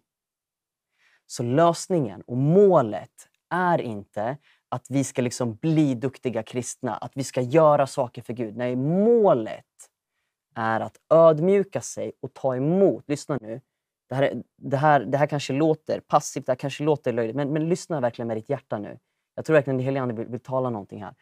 Målet är att ta emot från Gud.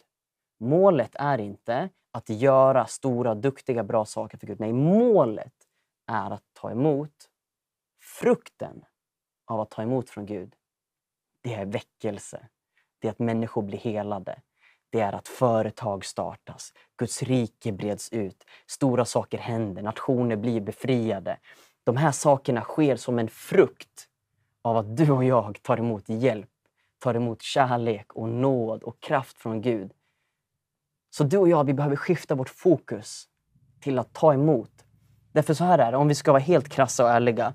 Så fort du och jag sätter något annat mål än att ta emot från Gud som liksom det höga målet, då blir mottagandet av Gud och hans kärlek och hans nåd, det blir prostituerat.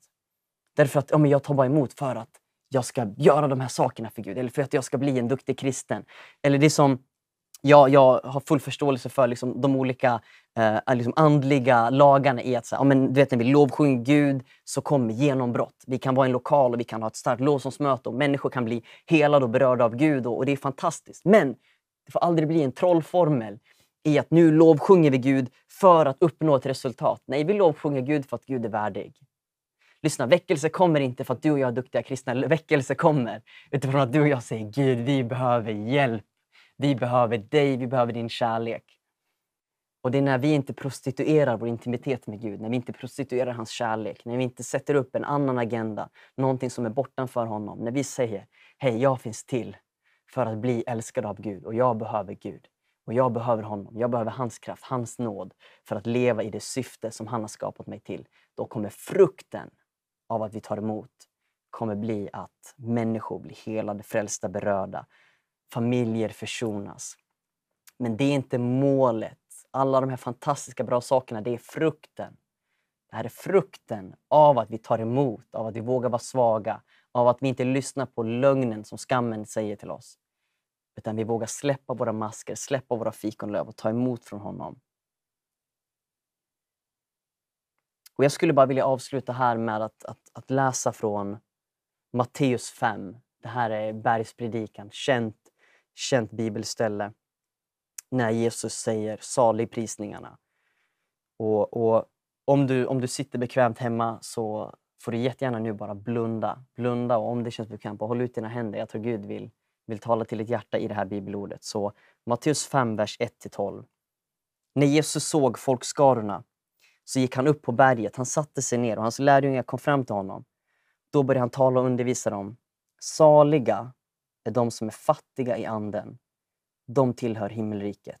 Saliga är de som sörjer. De ska bli tröstade. Saliga är de ödmjuka. De ska ärva jorden. Saliga är de som hungrar och törstar efter rättfärdighet. De ska bli mättade. Saliga är de barmhärtiga, de ska få barmhärtighet. Saliga är de renhjärtade, de ska se Gud. Saliga är de som skapar frid, de ska kallas Guds barn. Saliga är de som blir förföljda för rättfärdighetens skull. De tillhör himmelriket.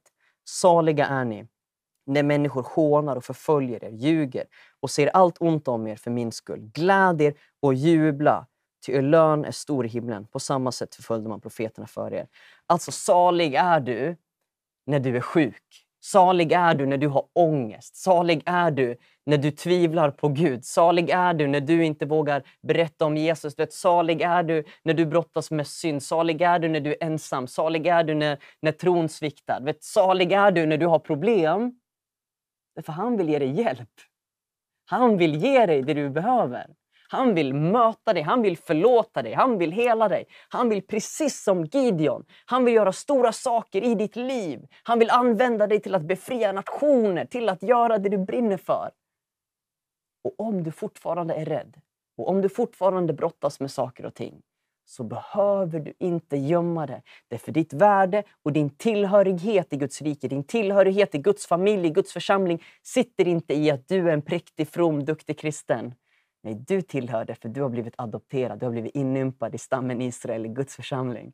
Och Fadern älskar dig, för medan vi ännu var syndare dog Kristus i vårt ställe och Gud älskar oss. För kärlek består inte i att vi har älskat Gud, utan i att han har älskat oss.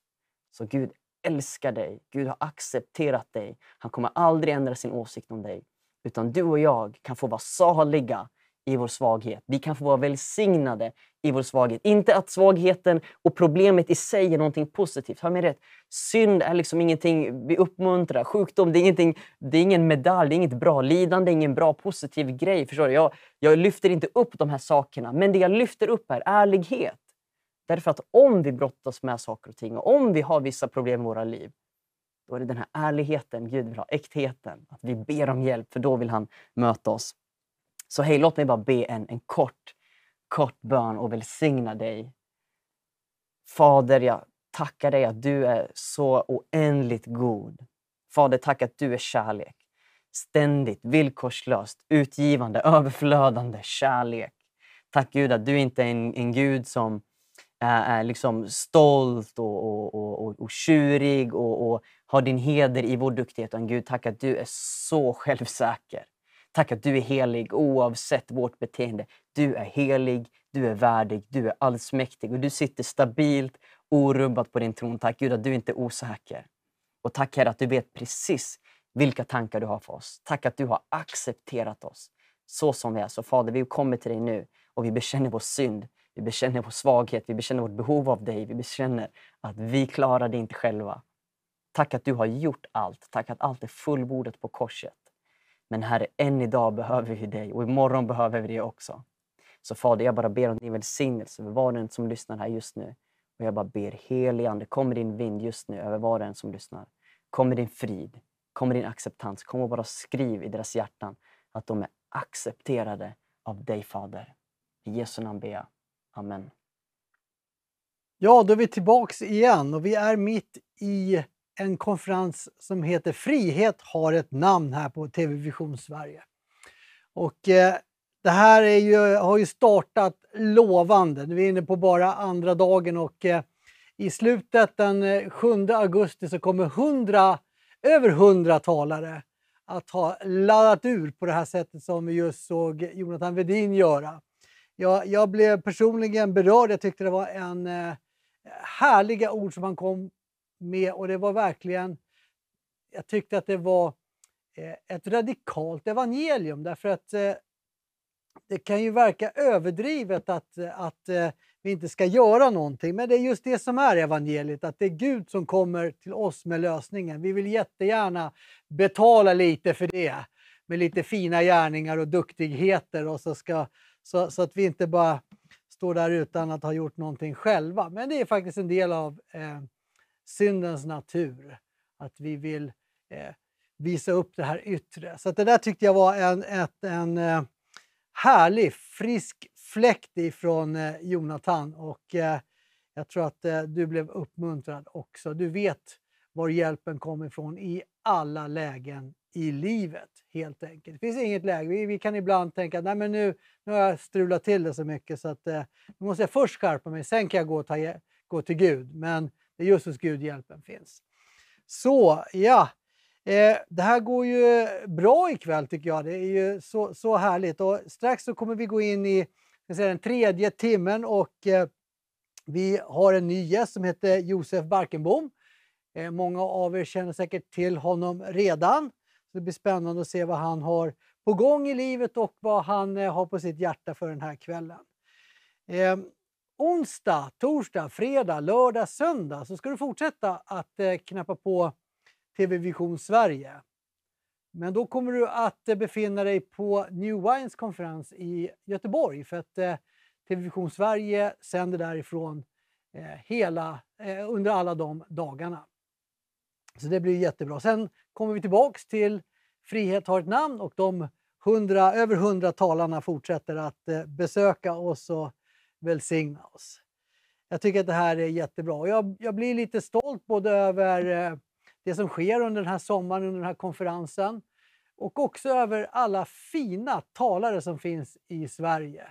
Den bredd och den eh, olikhet som finns. Det är som en, en eh, väldigt vacker och stor bukett med unika blommor som Gud presenterar fram. Och just att få, folk får vara Eh, som de är och eh, lite annorlunda. Det, det kommer representanter från alla möjliga kyrkor och samfund och församlingar.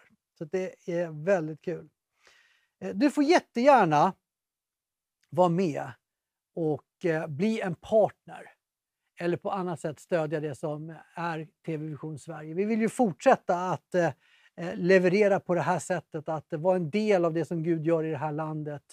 Att Guds ord ska få gå ut. Och vi tror ju att eh, all, att, att flera målgrupper ska vi, ska vi nå. Vi ska nå dig som, som eh, känner Jesus och som vill ha mer näring och eh, bli uppbyggd i din tro som du redan har. Men vi vill också nå till de som inte har en susning om vem, vem är Jesus och vad, vad är, finns kristendom kvar i Sverige? Eh, och eh, vad är det ni pratar om? Det var, eh, ja, precis dig vill vi också nå med det här. Så var med och backa upp oss i böner och eh, stöd genom att bli en, en partner till TV Vision Sverige. Jag tänker på hur mycket eh, man lägger ner på alla möjliga abonnemang och prenumerationer. Det har ju liksom, från början när det kom digitalt så ville man ju helst inte betala för någonting utan allt skulle vara gratis. Man märker att nej men, kvalitet kommer också av att det finns några som eh, är med och Eh, betalar och eh, är med och skapar den här kvaliteten. Så, ja, jag hann ju nämna alldeles i början där att jag, jag kommer direkt egentligen från, från Estland. Försökt hänga på i ett ungdomsteam med deras tempo. Det är inte så himla lätt längre märker jag. Så jag är lite vimmelkantig är jag. Men, men just apropå det här temat att eh, frihet har ett namn fick jag se så konkreta exempel på när jag var där. Jag berättade ju om Jannis som hade varit djupt, djupt, djupt deprimerad i 20 år och egentligen bara, eh, han hade bara en bön till en gud som han inte kände och det var låt mig dö. Eh, han tyckte det var omoraliskt att ta livet av sig. Så därför gjorde han inte det fastän han egentligen ville det. Och under en alfakurs, en sån här grundkurs som var vad eh, kristendom är för någonting så mötte han Jesus. Han, han valde att sätta sin tro till Jesus och bjuda in Jesus i livet och blev helt befriad. Totalt befriad. Och efter många, många års användande av starka mediciner så på tre veckor så var han helt medicinfri och han har inte haft några symptom överhuvudtaget efter det. Och han har levt i den här friheten. Så att, eh, den som sonen gör fri blir verkligen fri. Vi, vi, vi var på något som hette Village of Hope där vi mötte människor som hade levt i, i rännstenen och eh, djupt, djupt bundna av alkoholism och, eh, och droger. Och som genom det här arbetet har fått komma i kontakt med, med kristna och kommit i kontakt framförallt med Jesus. Och han har börjat liksom eh, leda in dem i ett liv. Och vi fick höra om fantastiska berättelser om människor som har totalt fått sina liv återupprättade och, och helade och där inte bara de eh, har blivit helade och befriade utan hela, hela deras sammanhang med familjer som har, som har hittat tillbaks till varandra, barn som har fått tillbaka sina föräldrar. Och, ja, det, det var in, inget öga torrt kan man säga. Det var där. Vi har sett hur, hur jag träffade en, eh, en kille som hade haft en byggfirma som var väldigt framgångsrik tills den inte längre var framgångsrik utan han gick i konkurs. Och eh, han tänkte att han måste finansiera sitt liv på något annat sätt så han började sälja narkotika. Och han var Tallinns största eh, importör av knark. Som han själv uttryckte det, jag fyllde Tallinns gator med död. Han eh, åkte fast, hamnade i fängelse eh, och eh, omvände sig där till Gud. Fick förlåtelse, mötte Gud på så djupt och, och eh, mötte Guds kärlek på ett sånt sätt att han, han, han, hans liv förvandlades och han, idag så har han ett arbete där han betjänar de hemlösa på Tallinns gator, är ute eh, eh, tidigt på morgnarna och delar ut soppa för de allra mest behövande, de som inte har egentligen någonting att kunna betala tillbaks med. Där är han och, och eh, han älskar det och han är så glad över sitt, sitt nya liv som inte består bara av eh, pengar och rikedom och eh, fina ägodelar. Så det finns en annan eh, frihet, påstår vi, än, än den som sitter i, i allt som vi har runt omkring oss. Det finns en frihet som börjar från insidan och ut. Ja, jag ska inte säga så mer. Jag, jag ska inte predika ikväll, förstår ni. Vi ska titta på en, eh, lyssna på en liten sång. Ett vittnesbörd ska vi lyssna på. Och eh, sen så tänker jag ställa mig här bredvid Josef Barkenbom och höra vad han har på gång i sitt liv och eh, vad han har på sitt hjärta.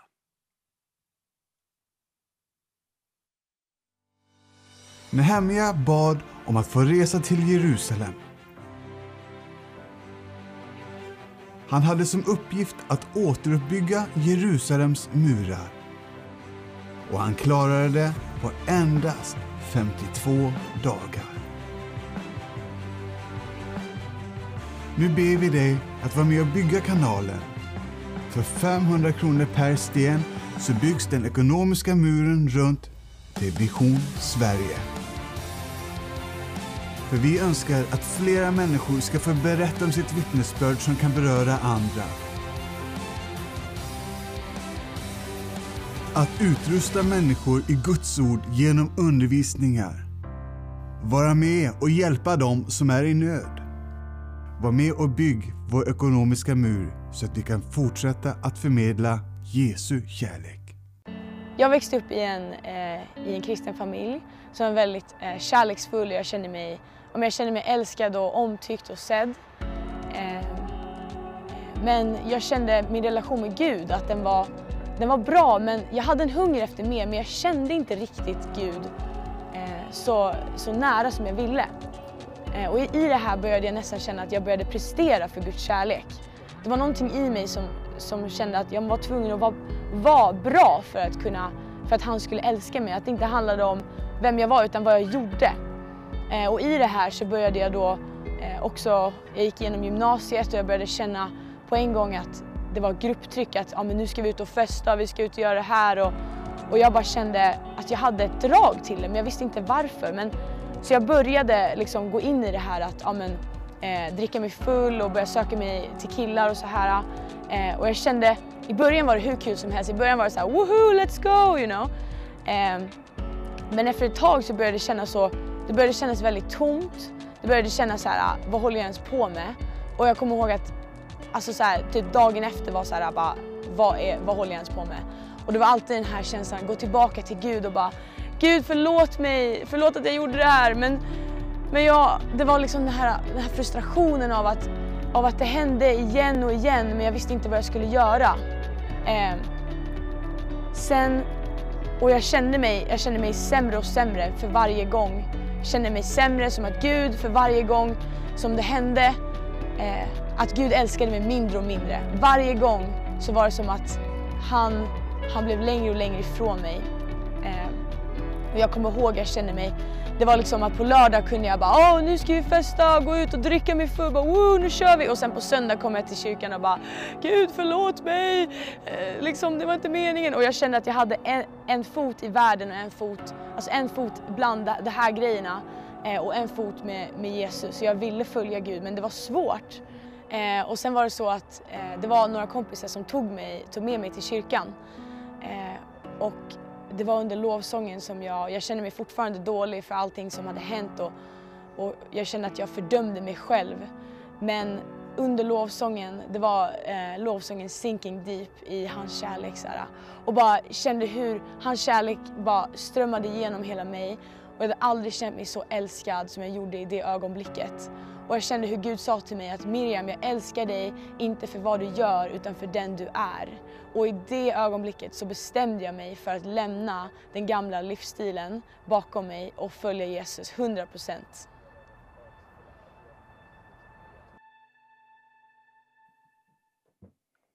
Ja, välkommen tillbaka. Vi kör på här i den här finfina kvällen där det händer så mycket bra saker. Ett underbart vittnesbörd där från eh, Miriam Holst Larsen.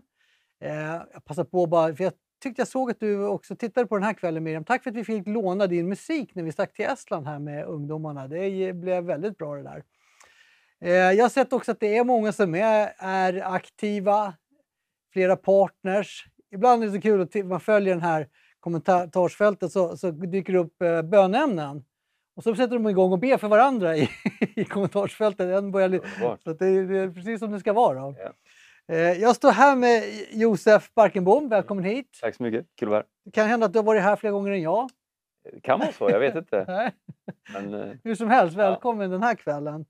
Eh, jag jag vet ju lite olika sammanhang som du hör hemma i och har varit i. Och så här, en gång i tiden så besökte jag dig på Life Center i Västerås. Ja, just det.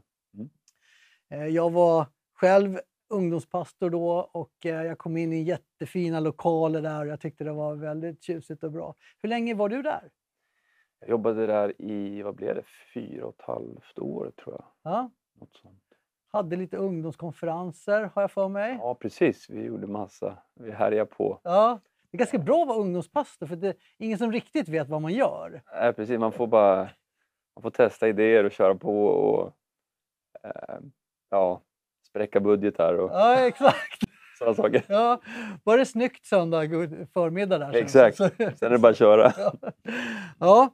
Eh, hur presenterar du dig själv idag då? Vad, vad, om någon frågar vem är du och vad gör du? Oj då, jag, jag brukar säga att jag gör ganska mycket men jag eh, Ja, vad gör jag? Jag eh, har varit pastor i massa år. Ja.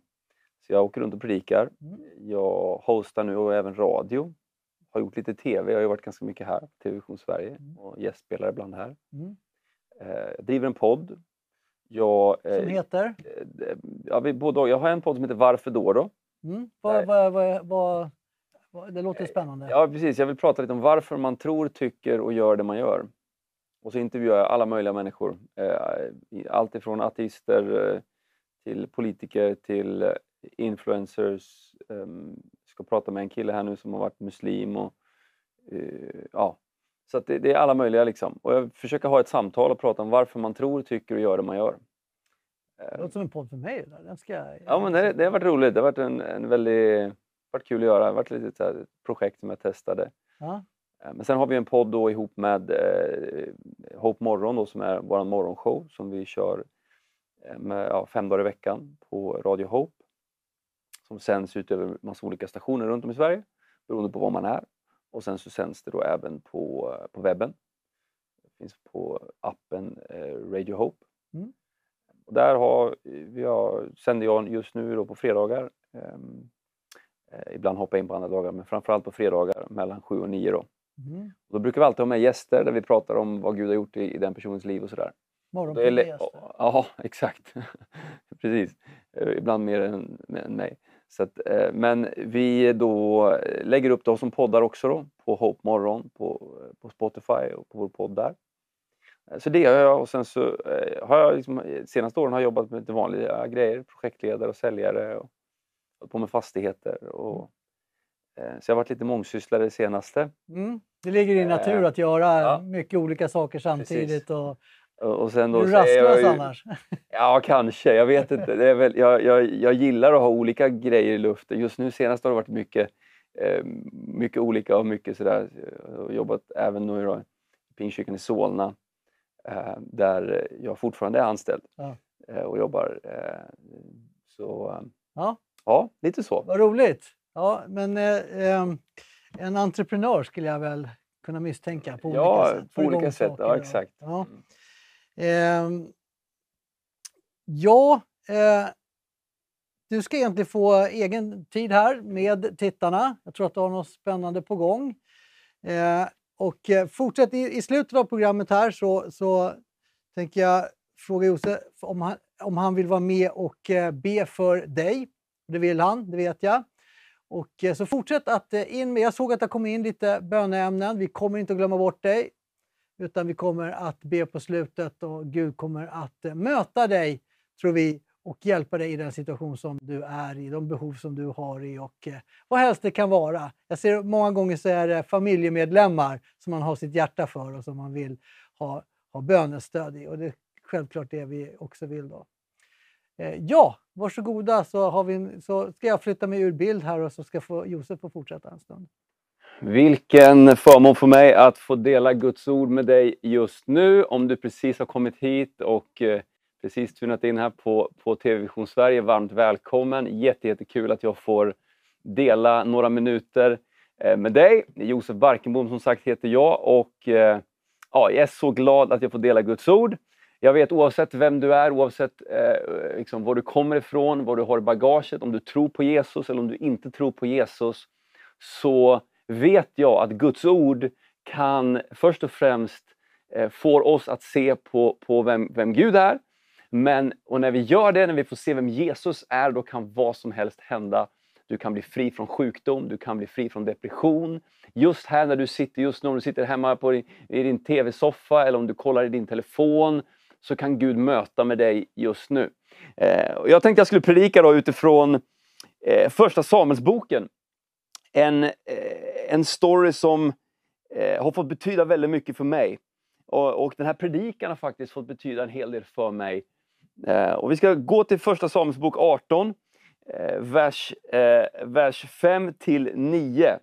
Så ska jag predika eh, i, i 25 minuter här, ish. Eh, och så förhoppningsvis så, så, så, så, blir det här någonting som du verkligen kan ta till dig. Eh, det står så här då i första eh, Samuelsboken 1, eh, eller 18, vers 5 till 9. Eh, och när David drog ut hade han framgång överallt dit Saul, kung Saul alltså, sände honom. Därför satte Saul honom över krigsfolket.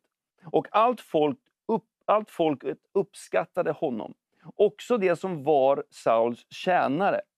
När de kom hem, då David vände tillbaka efter att han hade dödat filisten, gick kvinnorna ut från alla Israels städer under sång och dans för att möta kung Saul med jubel, med pukor och trianglar. Det är ni.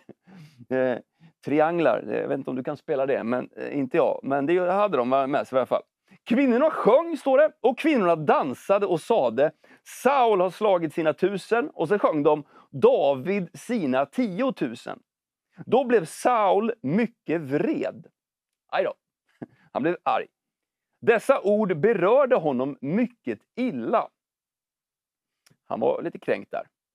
Eh, han sade, och David har det gett tiotusen och åt mig har de gett tusen. Nu är det bara kungadömet som fattas honom. Från och med den dagen hade Saul, står det, ett ont öga till David. I den engelska översättningen så står det faktiskt inte att han hade ett ont öga, utan det står att han hade sina ögon på David. Står det. Så ska vi läsa ett annat bibelord som är i Hebreerbrevet 12.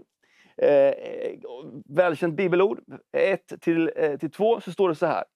Då vi alltså har en så stor sky av vittnen omkring oss, låt oss då lägga bort allt som tynger och särskilt synden som snärjer oss så hårt och, löp, och, och löpa uthålligt det lopp som vi har framför oss.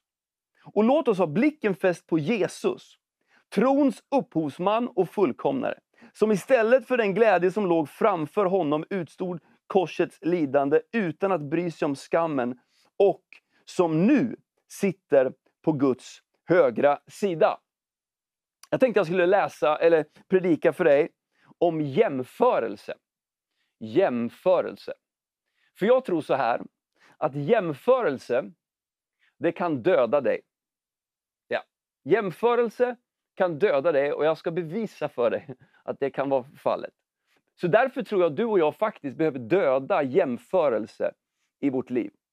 Eh, låt oss be eh, och så ska jag predika. Far, jag tackar dig för att du vill tala till oss just nu. Oavsett vem vi är som kollar just nu, oavsett vad vi har för, för bagage, oavsett vad vi dealar med, så ber jag helig Ande att du ska komma med din kraft, att du ska komma med ditt liv just nu.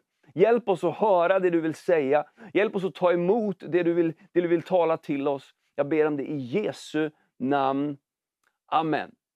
Jag ska tala helt enkelt om jämförelse. Jag vet inte hur du har det, om du jämför dig mycket. Men eh, det har faktiskt varit en grej i mitt liv. Lite så. Eh, för du vet, jag, jag, jag har ögon och öron och, och jag, jag, jag, jag lever i Sverige. Eh, och, och jämförelse kan ju vara bra och dåligt. Jag menar, ska du, göra en, ska du köpa ett par, par skor liksom, och så, då, då kanske du jämför pris. Liksom, så. Eller om du ska du vet, köpa ett hus, en lägenhet, eller om du ska åka på en semester, så jämför du. Ska vi åka dit eller dit? Är det bra väder där eller dåligt väder? Så att jämförelse är inte alltid dåligt. så. Men det finns en jämförelse som jag faktiskt tror dödar. En jämförelse som är extremt dåligt för dig. En som leder faktiskt till avund, som leder till avundsjuka och som leder till att du och jag inte gör det som Gud har tänkt i våra liv. Och Det tror jag tyvärr många lider av. Jag har lidit av det och jag får kämpa med det. Och jag tror faktiskt du får kämpa med det ibland. Och vi lever ju i en värld där det är väldigt, väldigt enkelt att jämföra sig. det räcker med att du tar upp din telefon och går in på Instagram, så kan du ju börja jämföra dig. Du, vet, du, du kollar nu, midsommar har varit, så här, du kollar hur fint alla har haft sina midsommarstunder och det har varit fantastiskt. Och så, så, så där du var, där regnade det eller något. Eller där du, du, liksom, du, du, något hände och, och, du satt inne. Och, och, och, du vet, och så börjar vi jämföra. Så. Eller vi kollar på grannen och så ser vi, jaha, nu har grannen köpt en ny bil. Ja, ja jag har inte råd. Liksom. Eller du vet, jaha, nu kommer han göra det här. Och så, gör, och så, och så jämför vi oss. Eh, och, och, Det här är ju någonting som eh, är liksom vanliga Svenssons kämpar med såklart.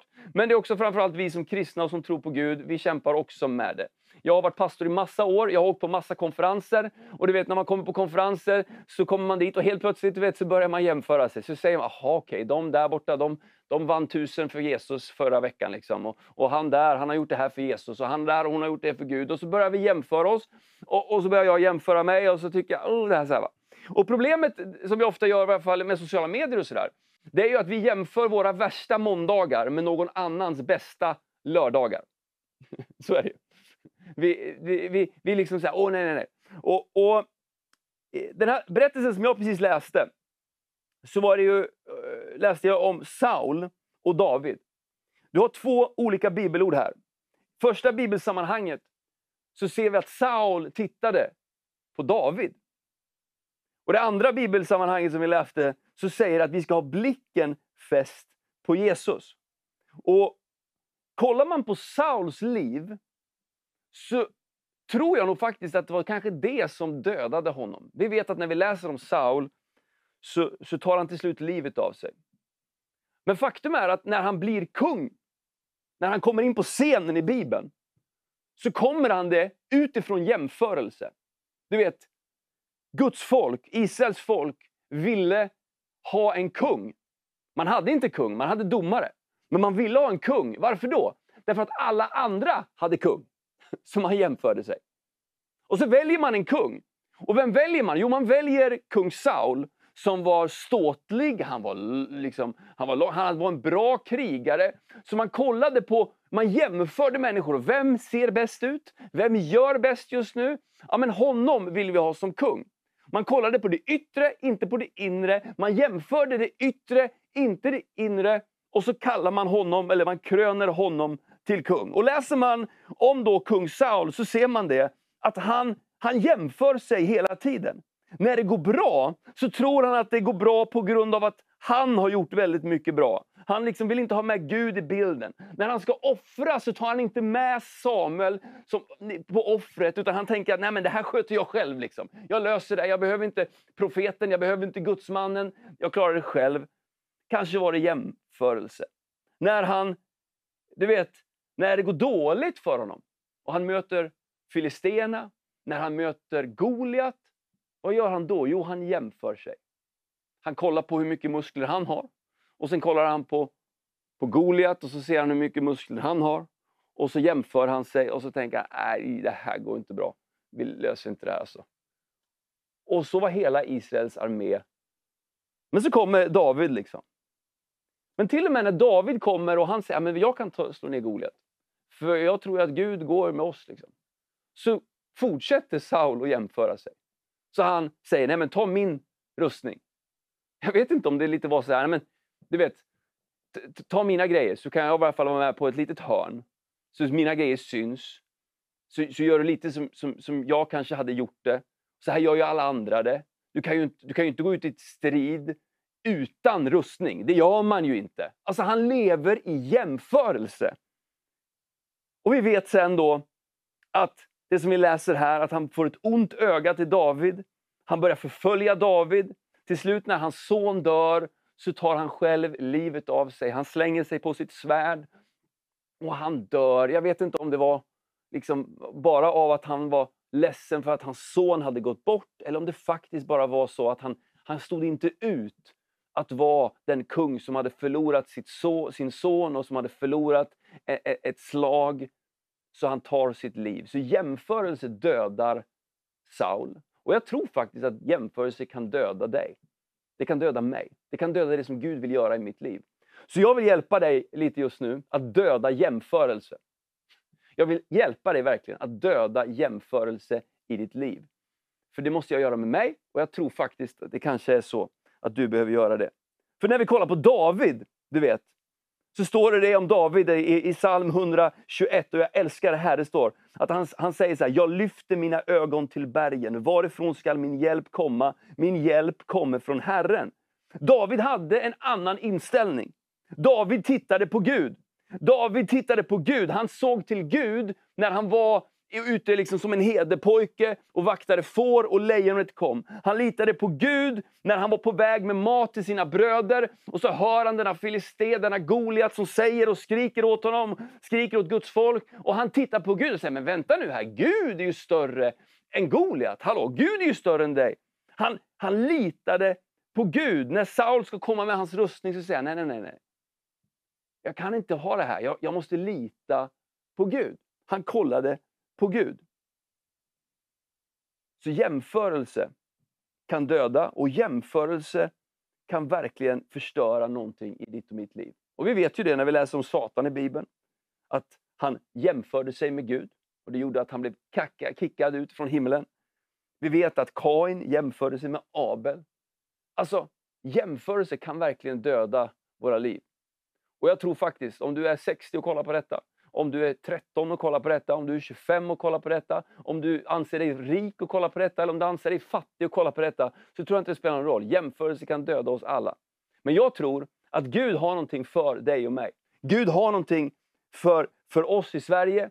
Och Gud vill inte att vi kollar på varandra först och främst. Gud vill att vi kollar på honom. Eh, så jag ska ge dig fem grejer som jag tror kan hjälpa dig att döda jämförelse i ditt liv. Så, så är du med mig nu då? Nummer ett. Nummer ett. Hur dödar jag jämförelse i mitt liv? Jo, jag tackar Gud för att han har gjort mig som jag är. Jag vet, det är inte svenskt. Men det är väldigt bibliskt. Du tackar Gud för att han har gjort dig som du är. Inte som en ursäkt så att du kan göra saker som går emot Guds ord. Men tacka Gud för den han har gjort dig. Det var det här David gjorde. Om du läser i psalm 139 så står det ju det. Lyssna på det här, alltså det är ändå så bra. Det är inte svenskt, men det är så bra. han säger så här, du har skapat mina njurar, du sammanvävde mig i moderlivet. Jag tackar dig för att jag är så underbar skapad. Ja, underbara är dina verk, min själ vet det så väl. Jag vet inte om han hade en spegel. Jag vet inte det. Kanske inte. Men du och jag har ju speglar. Va? Och vet du en sak? Att du och jag på Bibelns grund kan faktiskt ställa oss i spegeln och säga Jesus, jag tackar dig för att du har skapat mig. Du har sammanvävt mina njurar. Jag är underbart skapad. Det kan du faktiskt göra på Bibelns grund. Har du gjort det någon gång? Har du ställt dig där och tackat Gud för hur han har skapat dig? För det är ju så att om vi tror att vi är misslyckande, så är den vi egentligen skyller på, det är inte oss själva, utan vi skyller på Gud. Vi, vi blamear Gud för hans verk, för det han har gjort. Men jag tror inte vi ska göra det, utan jag tror vi ska vara människor som faktiskt bara säger Jesus, jag tackar dig ändå för att jag har fått den personligheten jag har. Jag tackar dig Gud för att jag har fått liksom, du vet, den näsan jag har, du vet, den, den, gångstilen jag har, det fingeravtrycket som jag har. Jag tackar dig Gud för att du har skapat mig. Att han har gjort någonting i mig. Och jag tror att det behöver vi göra.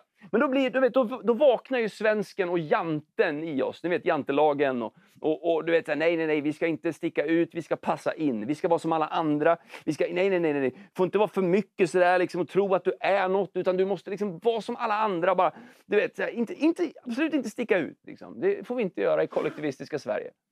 Utan, utan vi ska passa in. Och så säger vi, nej men vänta nu, är, vi inte som fariseerna nu då? Mm, vet, fariseerna, de, det står ju det att de, de stod och, och de, de, de tackade Gud hur bra de var och sådär. Mm. Problemet vad de gjorde kan du läsa i Lukas 18, 11-13. Det står faktiskt det. Farisén stod där och bad för sig själv.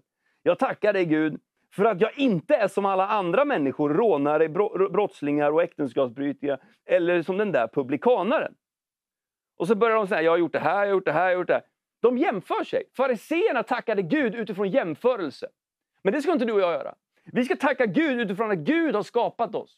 Att Gud har gjort oss som vi är och att Gud faktiskt kommer hjälpa oss och leda oss att faktiskt bli de som han har tänkt. Vi är inte perfekta, det vet vi. Men Gud har ändå skapat oss med våra olikheter, våra olika personligheter. Och vi är de som, den som Bibeln säger att vi är. Det är ju klassisk kristen tro. Att jag är inte den jag säger att jag är, jag är den Bibeln säger att jag är. Så därför så kan jag tacka Gud för mig själv. Och jag lovar dig, om du skulle börja praktisera det så tror jag faktiskt att det kan döda jämförelse i ditt liv. Det andra som jag vill säga, det är att döda jämförelse, Eh, du kan göra det genom att fira andra människors framgångar. Fira andra människors framgångar. Det står så här i, i, i Romarbrevet 12 och 15. Gläd er med dem som är glada och gråt med dem som gråter. Saul kunde inte vara glad för David. Han blev arg när de sjöng om David. Då blev han arg, han blir bitter och han börjar kolla och jämföra sig med David. Men här står det att vi ska glädja oss med de som är glada och gråta med de som gråter. Nu är ju problemet, kan jag tycka då, det är ju faktiskt att vi gör precis tvärtom kanske inte du, du är ju ett helgon säkert som kollar på det här. Men jag har i alla fall någon gång gjort det. Att jag har varit glad när någon annan gråter. Och när ibland någon annan gråter så har jag varit glad. Alltså jag har inte visat det såklart. Men du vet inombords så har det varit lite så här. Du vet, när, när, när, när man åker på en pastorskonferens och någon säger att det är tufft nu. Så, här. så bara, ja, det var ju bra. Det är tur att det inte går bra för alla. Det har jag tänkt. Eller du vet när någon säger så, jo men det, vet, vi, såg, vi såg 10 000 bli frälsta i, i somras. Kanske inte riktigt har sagt så, men ungefär så här, vi döpte 300. Eller vi döpte 100. Vi såg fullsatt kyrka i söndags. Och så tänker man, mm, nej. Eh, men du som inte är pastor eller som inte har varit mm, liksom förkunnare, du kanske, jag vet inte, hur, hur, hur känns det när syrran får en ny bil eller brorsan får en promotion och får extra betalt? Vad händer liksom när grannen köper den här Teslan som du så gärna vill ha, men så bara mm! Eller när grannen får en Ferrari liksom. och du, du vinner en Fiat. Alltså, förstår ni? Kan du glädja dig med andras framgång? Jag skulle utmana dig. Fira andras framgångar. Även när du inte känner för det, så fira det. Tänk vad fantastiskt, du fick en Ferrari. Jag fick en Fiat. Men du vet, Tänk vad fantastiskt att du fick löneök. Fantastiskt, vad kul att ni var på jorden runt-resa fyra gånger i somras. Vad underbart för er, vad kul! Istället för att tänka, att det skulle jag också gärna. Mm, du vet, så här, åh, jag undrar, hur spenderar han verkligen sina pengar? Har han verkligen råd med så här, eh, Kan han vara kristen och gå med, med, eh, eh, med, med sådana skor? Eller vad den kan vara, jag vet inte. Döda jämförelse och döda jante i ditt liv genom att fira andras framgångar. Du kanske ska faktiskt slå på stort, göra en fest när, no när det händer någonting för någon i din familj. Du ska fira dem. Kanske är så. Det tredje jag vill säga, som kommer döda jämförelser i ditt liv, det är faktiskt också att hjälpa andra till framgång. Det stod ju det om David här, att, att i, i vers 5 så står det, och när David drog ut hade han framgång överallt dit Saul sände honom. Så David var sänd av Saul. Han åkte inte dit han ville, utan han var sänd av Saul. Han hjälpte Saul. För det är ju så, hela den här storyn, så går de ju ut för att ut ur, ur gatan, som det står. De kommer ut liksom, när, när, när, de, när, när krigarna kommer tillbaka in i staden så kommer de ut och det står faktiskt att de skulle fira Saul, inte David, men de sjunger om David och Saul. Men de firar ju faktiskt Saul. Så David hjälpte Saul. Han hjälpte Saul att ha framgång. Kanske du ska hjälpa någon att ha framgång. Kanske du ska, du vet, bara fokusera, sluta fokusera på vad du ska göra. Fokusera faktiskt på att hjälpa någon annan. Paulus han säger sig, jag tackar honom som har gett mig kraft, Jesus Kristus min Herre, för att han ansåg mig värd förtroendet när han tog mig i sin tjänst. Paulus inser att jag, tack för att jag får vara med och dela evangeliet, att jag får stå i hans tjänst. Han hade den inställningen att jag är här för att hjälpa Liksom, jag är här för att tjäna. Jag är inte här för att tjäna mig själv, utan jag är här för att tjäna andra. David levde sänd. Paulus levde sänd. Vad gör du? Vad gör jag? Jag tror att vi ska leva sända, vi ska hjälpa andra till framgång. Jag älskar storyn om Josef i Gamla Testamentet. Du vet, han fick ju framgång, han blev ju liksom vicepresident i Egypten.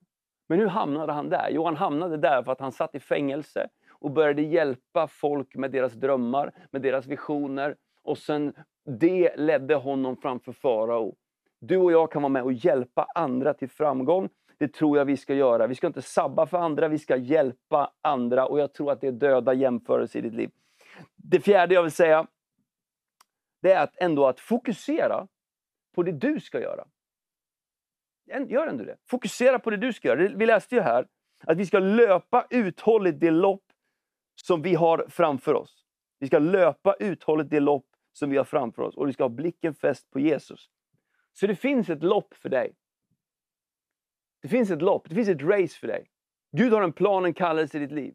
Vi vet ju att Jeremia, eller i, i Jeremia så står det att redan i, i, i moderlivet utvalde jag dig och satte dig till en profet för folket.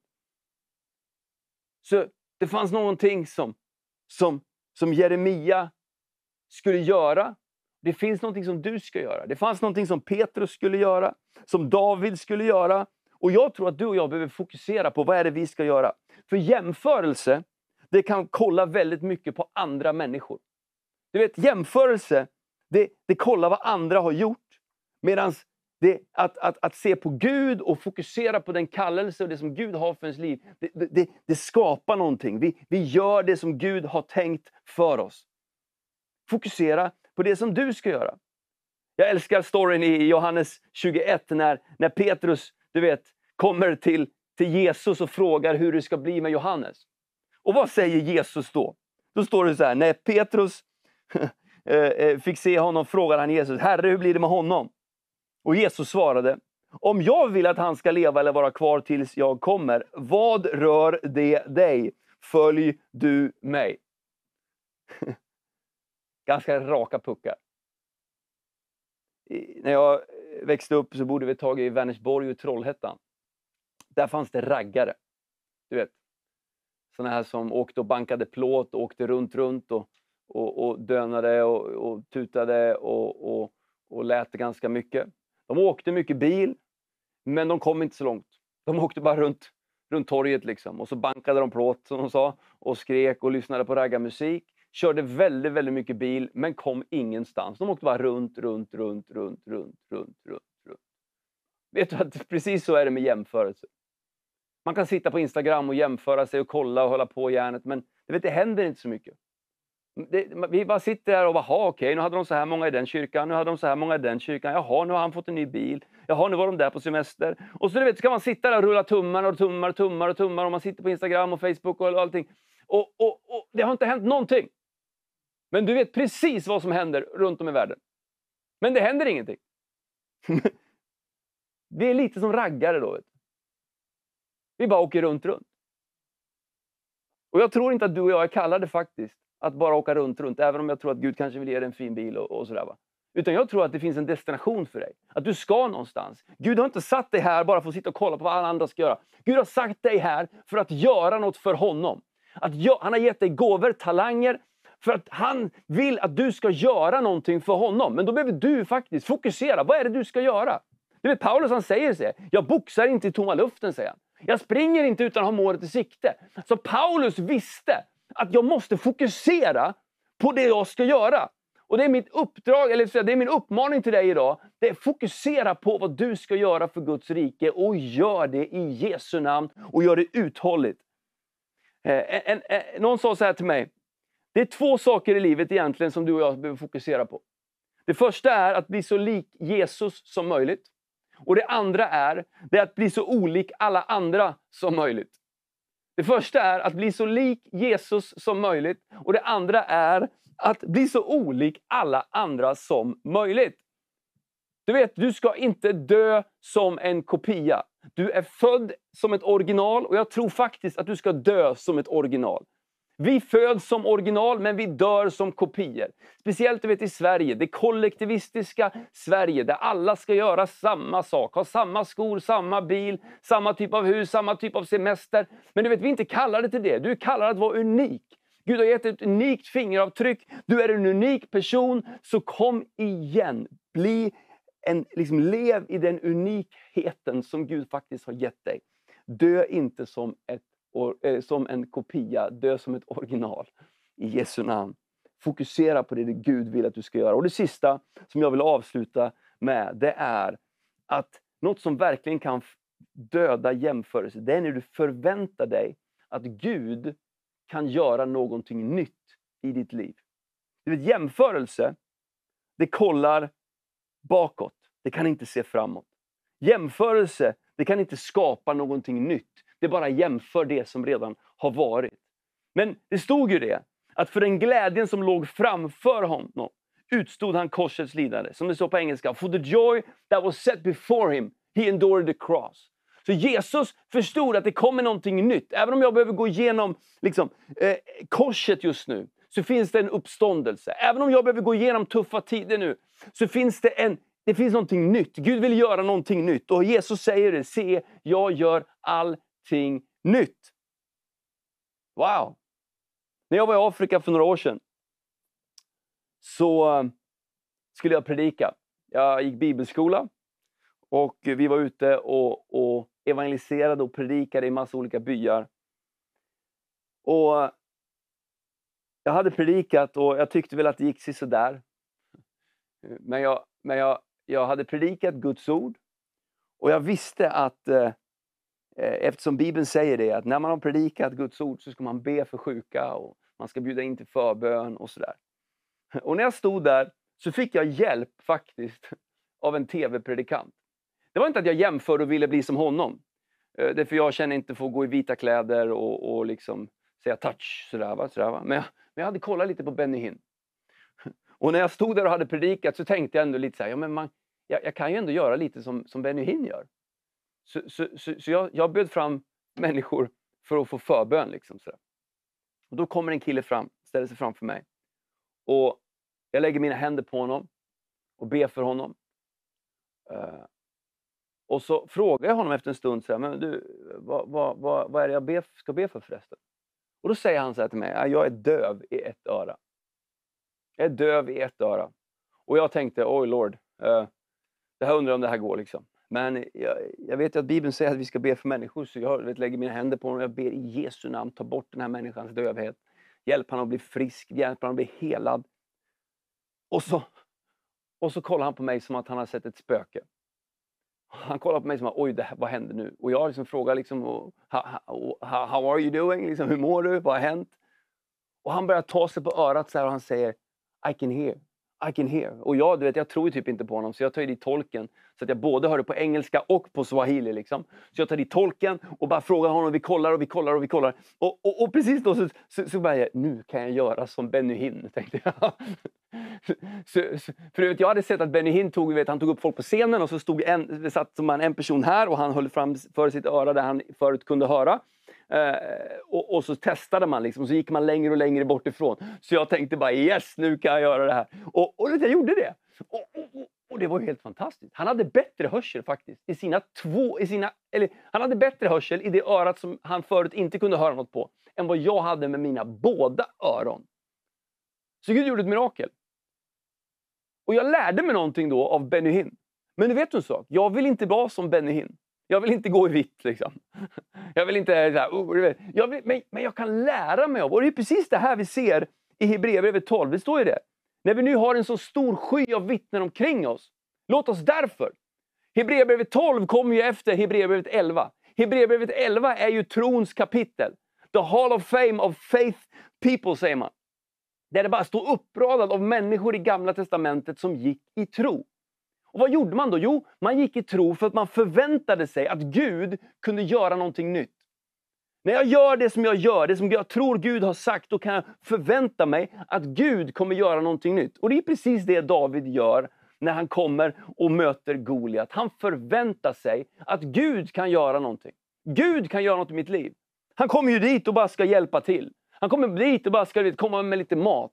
Men så hör han denna filistén och då säger han, jag kommer emot dig, säger han till filistén, med, med, med liksom, i Herren Sebaots namn. Du kommer emot mig med svärd och spjut och lans. Jag kommer emot dig med Herren Sebaots namn. Han förväntar sig att Gud skulle göra någonting. Och det är min liksom, uppmuntran till dig idag. Spring ditt race. Löp ditt lopp. Fokusera på det Gud ska göra i ditt liv. Och förvänta dig att när du gör det, så är Gud med dig. Gud kommer göra under och tecken i ditt liv. Gud kommer öppna dörrar i ditt liv. Gud kommer hjälpa dig. Så att du inte jämför dig med alla andra människor. Utan att du springer det lopp som Gud har för dig. Och jag lovar dig att när du börjar göra det, så tror jag att Gud kommer komma med sin frid, med sin kraft, med sitt liv till dig. Like nothing alltså. Oj, oj, oj. Jag tror verkligen det.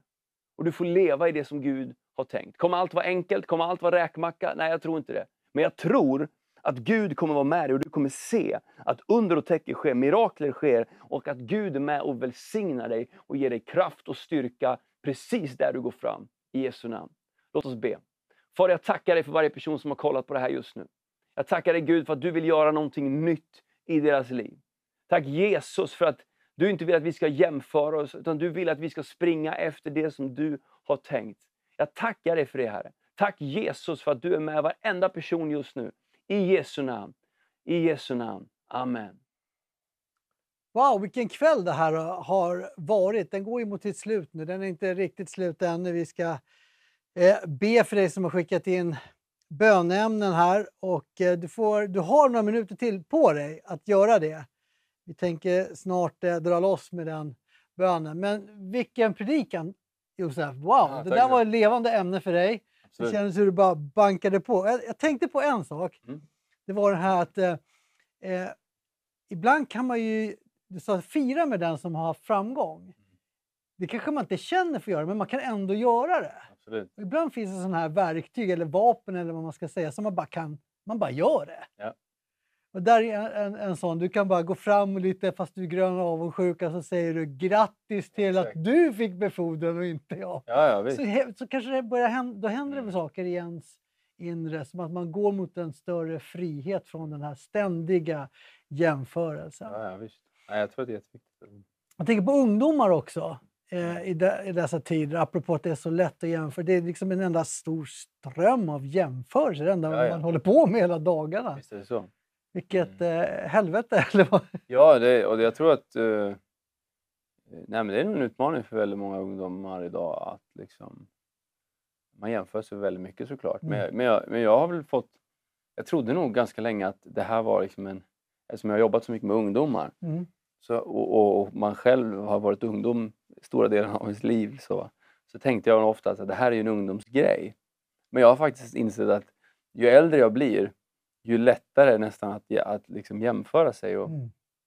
och, att man, på något sätt så här, eh, ja, men ser på andra. Och man, för när man är ung så tänker man ofta så här, det här ska jag bli. Liksom. Just det. Man har fortfarande chansen. Man har fortfarande chansen. Va? Men ju äldre man blir ju inser man, okej hoppsan, så här blir det. Liksom. Eller så här blev det. Och, och det blev kanske inte alltid som jag hade tänkt. Och, och. Och, och då blir det väldigt lätt att jämföra sig. Och, och, och man får bara helt enkelt tacka Gud ändå för att, för, för liksom att man, man ändå är som man är. Liksom. Och att ibland också att Gud faktiskt inte, att han har, att han har stängt vissa dörrar. Mm. Mm. Och att han inte har gett mig vissa saker och, och sådär. Ehm, Jag kan komma på mig själv med att till och med jämföra mig med min egen vision som jag hade. Mm. Mina planer och tankar. Och, så är man över 50 plötsligt så bara, vart tog det där och det där vägen? Och det kommer ju inte... Och så, ja, Mm. en sån slags jämförelse. Ja, ja visst. Ja. Och jag tror att det är verkligen så. Vi behöver ha blicken på Jesus. Ja. Och bara liksom, verkligen, alltså han är trons upphovs, upp, upp, upp, upphovsman och fullkomnare. Så det är liksom, han, är, han är början och slutet. Mm, mm. Eh, och ja, ibland är det lätt att börja liksom, se på Jesus. Men jag tror det handlar väldigt, väldigt mycket om att se att han, han är med där all the way, liksom, hela Mm. vägen till slutet. Och eh, det är ju någonting som hela tiden kommer leva med en, tror jag. Att, att utmaningen att Mm. faktiskt inte se på alla andra utan att se på, se på Jesus. Ja. Det tror jag. Ja, vi tror ju det, att det är se på Jesus som, som gäller. Jag tycker de här eh, tre eh, budskapen som vi har fått, de har gått lite hand i hand ikväll också. Jag tycker att eh, det här kopplade bara vidare på det där med att det är fortfarande det är Jesus, det är där hjälpen finns. Det är hos. Gud hjälpen Amen. finns. Och, och eh, när vi brottas med jämförelser, vilket vi kommer att göra och vilket som är så närvarande, så är det eh, hos Gud som lösningen finns. Mm. Så att, eh, ja, eh, tack så jättemycket. Jag blev personligen väldigt uppmuntrad av den där. Och, och, eh, ja, eh, sista minuterna här då. Det har inte trillat in massor, men vi har sett att många har varit med oss här ikväll och, och gör sina shoutouts här. Och, och, men vi ska be för en vars familj, hon säger så här att be för min familj är många eh, olika slags sjukdomar. Vill du be för den här Absolut. personen och dens familj? Ja.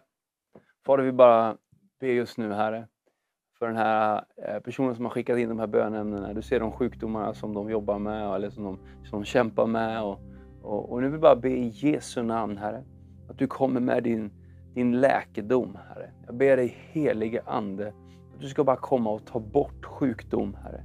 Jag ber om det. Du är vår läkare. Du som för allting är möjligt, Jesus. Mm. Du, kan, du har tagit vår sjukdom på korset. Och på grund av dina sår, Herre, så är vi helade. Så jag ber om det i Jesu namn just nu. Låt de här sjukdomarna få försvinna. Jag ber om det i Jesu namn, Herre. Låt dem bara, om det är, var den är Gud, så ber jag dig att, att hälsa och liv ska komma in i den här familjen. Jag ber om det i Jesu namn. Mm. Amen.